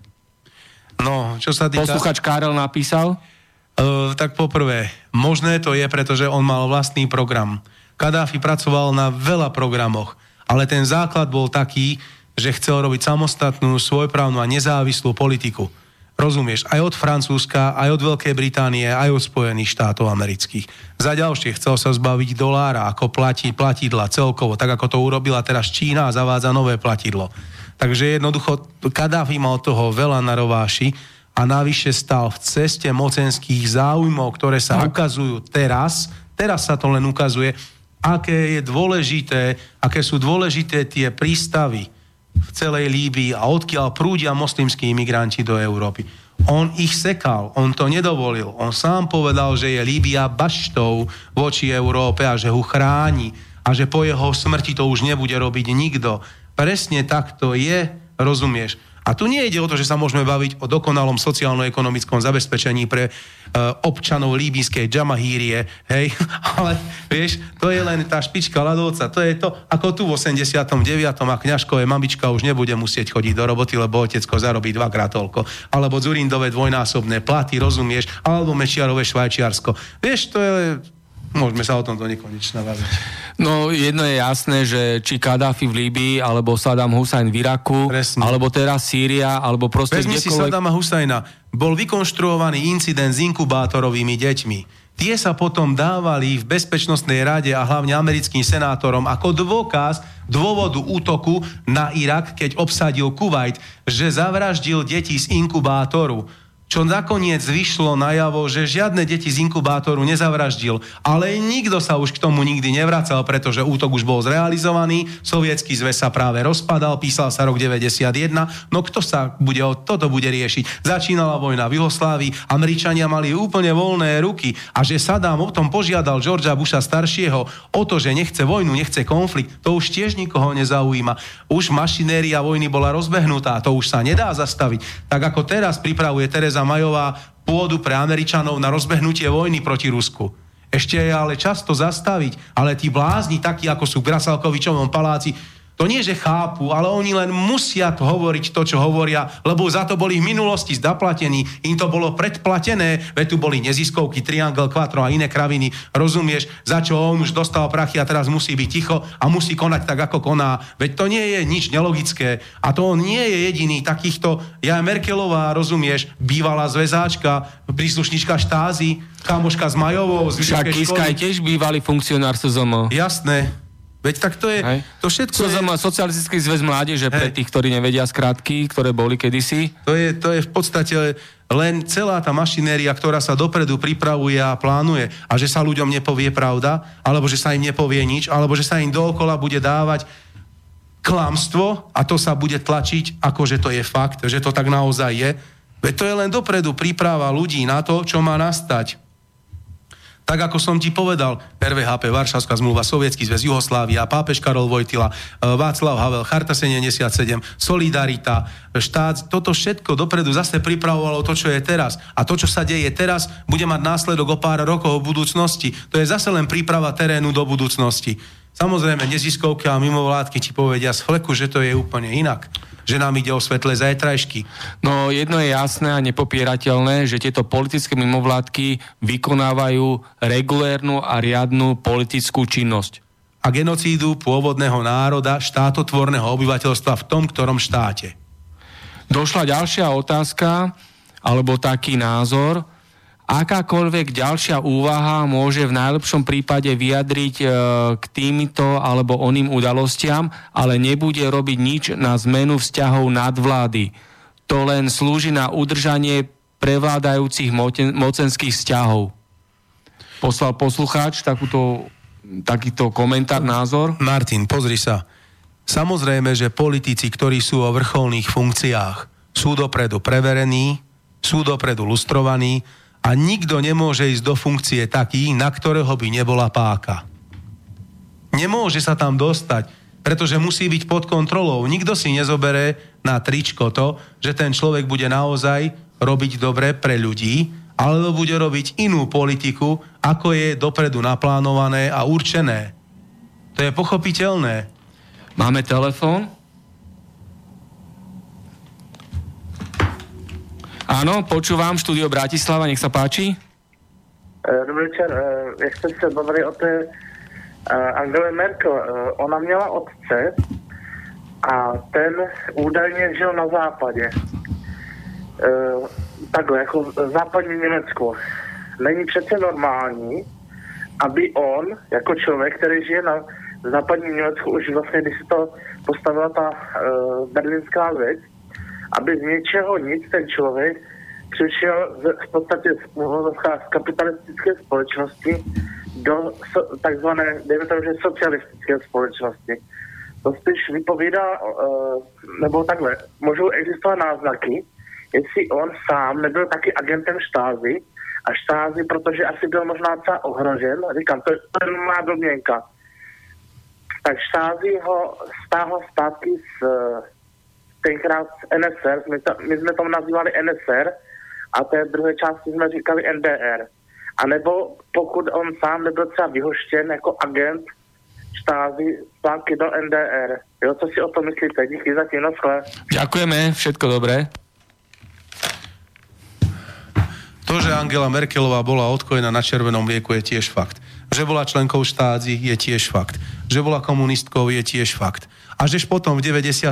študovala na americkej Georgetownskej univerzite je tiež fakt. Takže ona bola dopredu cieľavedome a zámerne pripravovaná na túto funkciu, na ktorej sa dneska nachádza. Pretože ona mala dopredu plniť plán, ktorý bol stanovený. Moslimská imigrácia je len jedna z toho. Spojené štáty európske ďalšia vec. Rozumieš, vojna s Ruskom, ďalšia vec.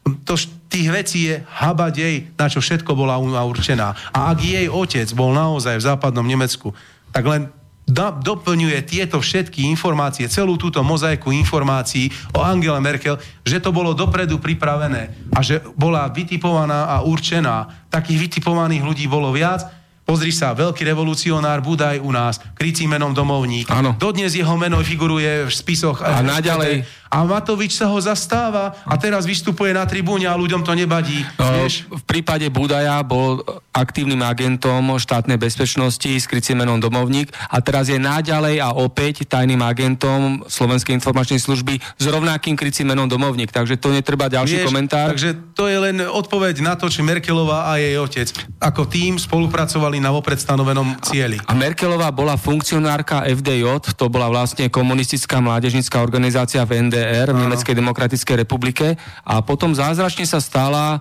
um, po 89. roku. Presne tak. Revolucion... Kresťanská demokratka. Kresťanská hej? demokratka, ktorá zjednotila No ona je v podstate taká pravá ruka Helmuta Kohla, hej? Takže v podstate ona a potom išla do, na skúsi do Ameriky hej, tesne po zmene režimu, zjednotení dvoch štátov, no a už, už tam bola vychytená. Tak ako zla, náš slávny prezident, čo slúžil Židovi na pumpe. Hej, takže tiež bol úplnou náhodou a... na pumpe, úplnou náhodou v Amerike, úplnou náhodou slúžil Židovi a úplne náhodou hej, sa mu to zapáčilo. A úplnou náhodou potom Soros mu financoval a organizoval prezidentskú kampaň a úplnou náhodou teraz je prezident a agencia aj v jednej osobe. Hej? No a úplnou náhodou vyzýva na tvrdý postoj voči Rusku. Vieš, takže... Ešte som, Sergej, chcel, uh, už sa pomaly blížime do finále, k tejto téme zvrhlosť a zvrátenosť gender politiky a náštandardných práv komunity LGBTI Vedel by si tomu pár vetami niečo, lebo máme ešte aj maily? E, nespomínal som e, istambulský dohovor. Hneď na začiatku hovorím, že som ho nečítal, hej, aby som nebol z toho nejak pranierovaný. E, prečítal som si úrivky a možnosti. Dobre, ja sa potom k tomu vyjadrím, vybav telefonát. Máme telefón. Dobrý deň zo štúdia Bratislava. Dobrý den ještě jednou. Uh, musíme si napřed položit otázku, jaký je rozdíl mezi agentem státní bezpečnosti štázy uh, německé a třeba agentem CIA nebo MI5 nebo MI6. Uh, ehm, podle mého názoru jako takhle, spíš nebezpečnější lidi byli jako takhle ti důvěrníci, jo, po případě uh, takový ti, dejme tomu, že dejme tomu, že řekněme jim třeba naslouchálkové, kteří prostě hlásili prostě v České republice a Slovenské republice, kdo co kde řekl, po případě kdo nevyvěsil vlajky na 1. máje a takovéhle věci. Ale ty lidi třeba, kteří pracovali pro vědecko-technickou rozvědku nebo pro ekonomické zájmy Československé socialistické republice, eh, ti třeba v podstatě, ano, můžeme říct, že eh, podporovali v ten režim, ale to stejně dělá i eh, občan americké, americký, Spojených států amerických, že třeba pracuje taky pro nějakou uh, část uh, ekonomické rozvědky CIA, jo. A v podstatě je to úplně to stejný. Akorát je potřeba se spíš zeptat, jestli on může ublížit přímo někomu, nějakému člověku, že někoho prostě někde udá, jo. Spíš je potřeba se zabývat, co ten Budaj přesně, jestli existuje spis a jestli prostě někomu ublížil. Jo? To, to stejný i ostatní. Babiš. Není jasný, uh, jestli teda byl agentem nebo nebyl agentem, ale jestli byl agentem, tak on se zabýval spíše ekonomickými zájmy Československé socialistické republiky, ale ne, uh, aby někomu ubližoval. To je vše zatím. Ďakujeme za názor, všetko dobré do Českej republiky. Sergej, chceš na to reagovať Vieš, krátko, tam... lebo mám ešte maily? Hej, jednou vetou. Áno, je rozdiel, nie je agent ako agent. Faktom je, že spravodajská služba CIA si zavezuje agentom na celý život. Keď si raz v CIA si na celý život. Z ostatných spravodajských služieb ešte prežiješ, keď vystúpiš, ale z tejto nikdy. K tomu istambulskému dohovoru jednu vetu. Je tam zakomponovaná vnesená veta, že si môže zmeniť pohlavie a rod. Čo je maximálne svinstvo. Iba toľko k istambulskému dohovoru. Poďme. Áno, došiel mail. Koľko rokov sa vládnúca trieda pripravovala na súčasný pokus majdanizácie Slovenska? Tým myslím viditeľný a neviditeľný personál v vodzovkách a mechanizmy perfektnej manipulácie s mládežou. Kľudne môžeme povedať od vstupu do Európskej únie. Napríklad. Áno, e, posluchač Patrik nám napísal taký svoj názor, komentár. Srdečne vás zdravím oboch. Páni, klobúk dole pred vami obidvoma. Vynikajúca relácia, super informácie, vynikajúco podané. A ako slovenčinár musím pochváliť vašu nádhernú slovenčinu, intonáciu, melódiu reči, ako aj všetky pravidlá dokonalej retoriky. O politikoch, no škoda hovoriť, ale toto všetko chýba 80% novinárov. Držím vám palce a teším sa na nové vaše relácie poslucháč Patrik, tak ďakujeme, ďakujeme pekne. Ďakujeme veľmi pekne, Patrik, za motivačné slova. Ďakujeme. Ďakujeme. No a ešte k tomu, k tej zvrhlosti a zvrátenosti gender politiky a LGBTI. Pozri to, sa. čo si spomínal, že budú môcť svojvoľne rozhodnúť o svojej rase, o svojom veku. Ak by prevrat prešiel na Slovensku a bol by tam Sulík s Matovičom, istambulský dohovor 100% prejde o tom sa nebudeme baviť. Pretože jedine SNS a Smer boli tvrde proti Istanbul, ist, ist, uh, istambulskému dohovoru, ale ostatné strany sa nevy, nevyjadrili negatívne, že nie, nesmie byť. Ale tie, no a samozrejme Kotlebová strana, akože ľudová strana naše Slovensko. Áno. Hej, nesmieme zabúdať. Tie, takže v podstate v týchto troch stranách som si 100% istý, že sú proti zvrátenej ideológii gender. Už e, čo sa týka ostatných politických strán, to je na uváženie ich voličov. Čo myslíš, aká tam je prognóza? Tieto mimo parlamentné strany KDH, ktoré teraz je, alebo progresívne Slovensko, strana me- mediálny spolu? mainstream strašne tlačí KDH, aby sa dostalo do parlamentu. Lebo už vidí koalíciu Sulík, Matovič, Hlina o, a Šetrt. A dokázali by Pohár. oni, dobré, dokázali by oni normálne fungovať? Taký Matovič no, peniaze nesmrdia, peniaze vždy spájajú. Sice, keď sa spojilo SNS s Maďarmi... Jasné, peniaze nesmrdia, ako povedal cisár Augustínus, keď spoplatnil verejné záchody v Starom Ríme. Takže jednoducho peniaze nesmrdia a bodka, takže pospájalo by ich to nakoniec, chápeš? To by tak bolo, no. Bohužiaľ. Vieš, sú aj iné mimo, mimo parlamentné strany. Je tam priama demokracia, sú tam komunisti, je tam vzdor, je tam odvaha veľká proruská koalícia. Vieš, i sú tu dobré mimoparlamentné politické strany, ktoré majú správne zdravé názory, lenže nedostanú priestor. Nedostanú, lebo ako som ti povedal, nie sú preverené. No a ďalšia vec, nie sú tu spravodlivé a slobodné voľby. To znamená, tieto politické strany, ktoré si spomínal, no. mainstreamové, majú toľko peňazí a toľko finančných darcov, že si môžu kúpiť média od rána do večera, že pomaly človek sa bal doma otvoriť si chladničku, že odtiaľ vyletí Kolár alebo Matovič. A ďalšia vec je, nie sú tu vôbec medzinárodní pozorovatelia. Samozrejme. Mohli by prísť aj z Nového Zélandu, čím viac krajín, mm. čím viac pozorovateľov, aby sa pozreli, ako prebieha volebná kampaň a následne ščítavanie hlasov. Presne tak. A pozerať sa poriadne na prsty, aby nedošlo k žiadnemu falšovaniu a manipulovaniu potom by naozaj tie voľby, keby boli spravodlivé a slobodné, odzrkadlovali skutočný názor ľudí. Aj tá volebná kampaň, keby bola seriózna, hmm. nedopadla by tak, že 2 milióny ľudí ani nebolo voliť. Dobré, možno, že by bolo dobré, keby sa prijal zákon, že ktorý politik bude v predvolebnej kampani sproste klamať a dokáže sa mu to zákonným postupom, že klamal, tak by mali ísť do basy. Možno by to bolo dobré, lenže vieš, potom, to je zase len ideálna predstava. Koľko takých politikov by bolo? No ale kto by, kto by to teraz riešil, lebo skorumpovaní politici majú svojich prísluhovačov v súdnictve, prokuratúre, polícii, kontrolné mechanizmy nefungujú v tejto krajine. No, vieme médiá, tie politické mimovládky. Mimožiteľnosť práva je nulová. No, no. Takže úrady, vieme, čo z ústavy si spravili trhací kalendár, proste raz niečo platí, raz neplatí. Skorumpovaní politici si robia s ňou, s ústavou, čo chcú. Dobre, takže už sme na konci. To bol dnešný 57. konšpiračný byt štúdiu bol so mňou inžinier Sergej Kováčik, stredoškolský učiteľ, bezpečnostný analytik, geopolitik a bývalý vojak. Ďakujem ti, Sergej. No, Martin, ďakujem ti ešte raz a treba povedať našim poslucháčom, že sme aj bývali spolužiaci. Áno, takže si sa poznáme, hej, no. hoď ty si zozvolená, ja som z Bratislavy hej. a ďakujem aj všetkým ľuďom, ktorí si vypočuli dnešnú opäť zaujímavú reláciu Konšpiračný byt. Budeme sa počuť opäť Ďakujeme. o dva týždne. Ďakujem. Všetko dobré zo štúdia Bratislava. Lúči sa s vami Martin Bavolár a, a Sergej Kovačík. Ďakujeme.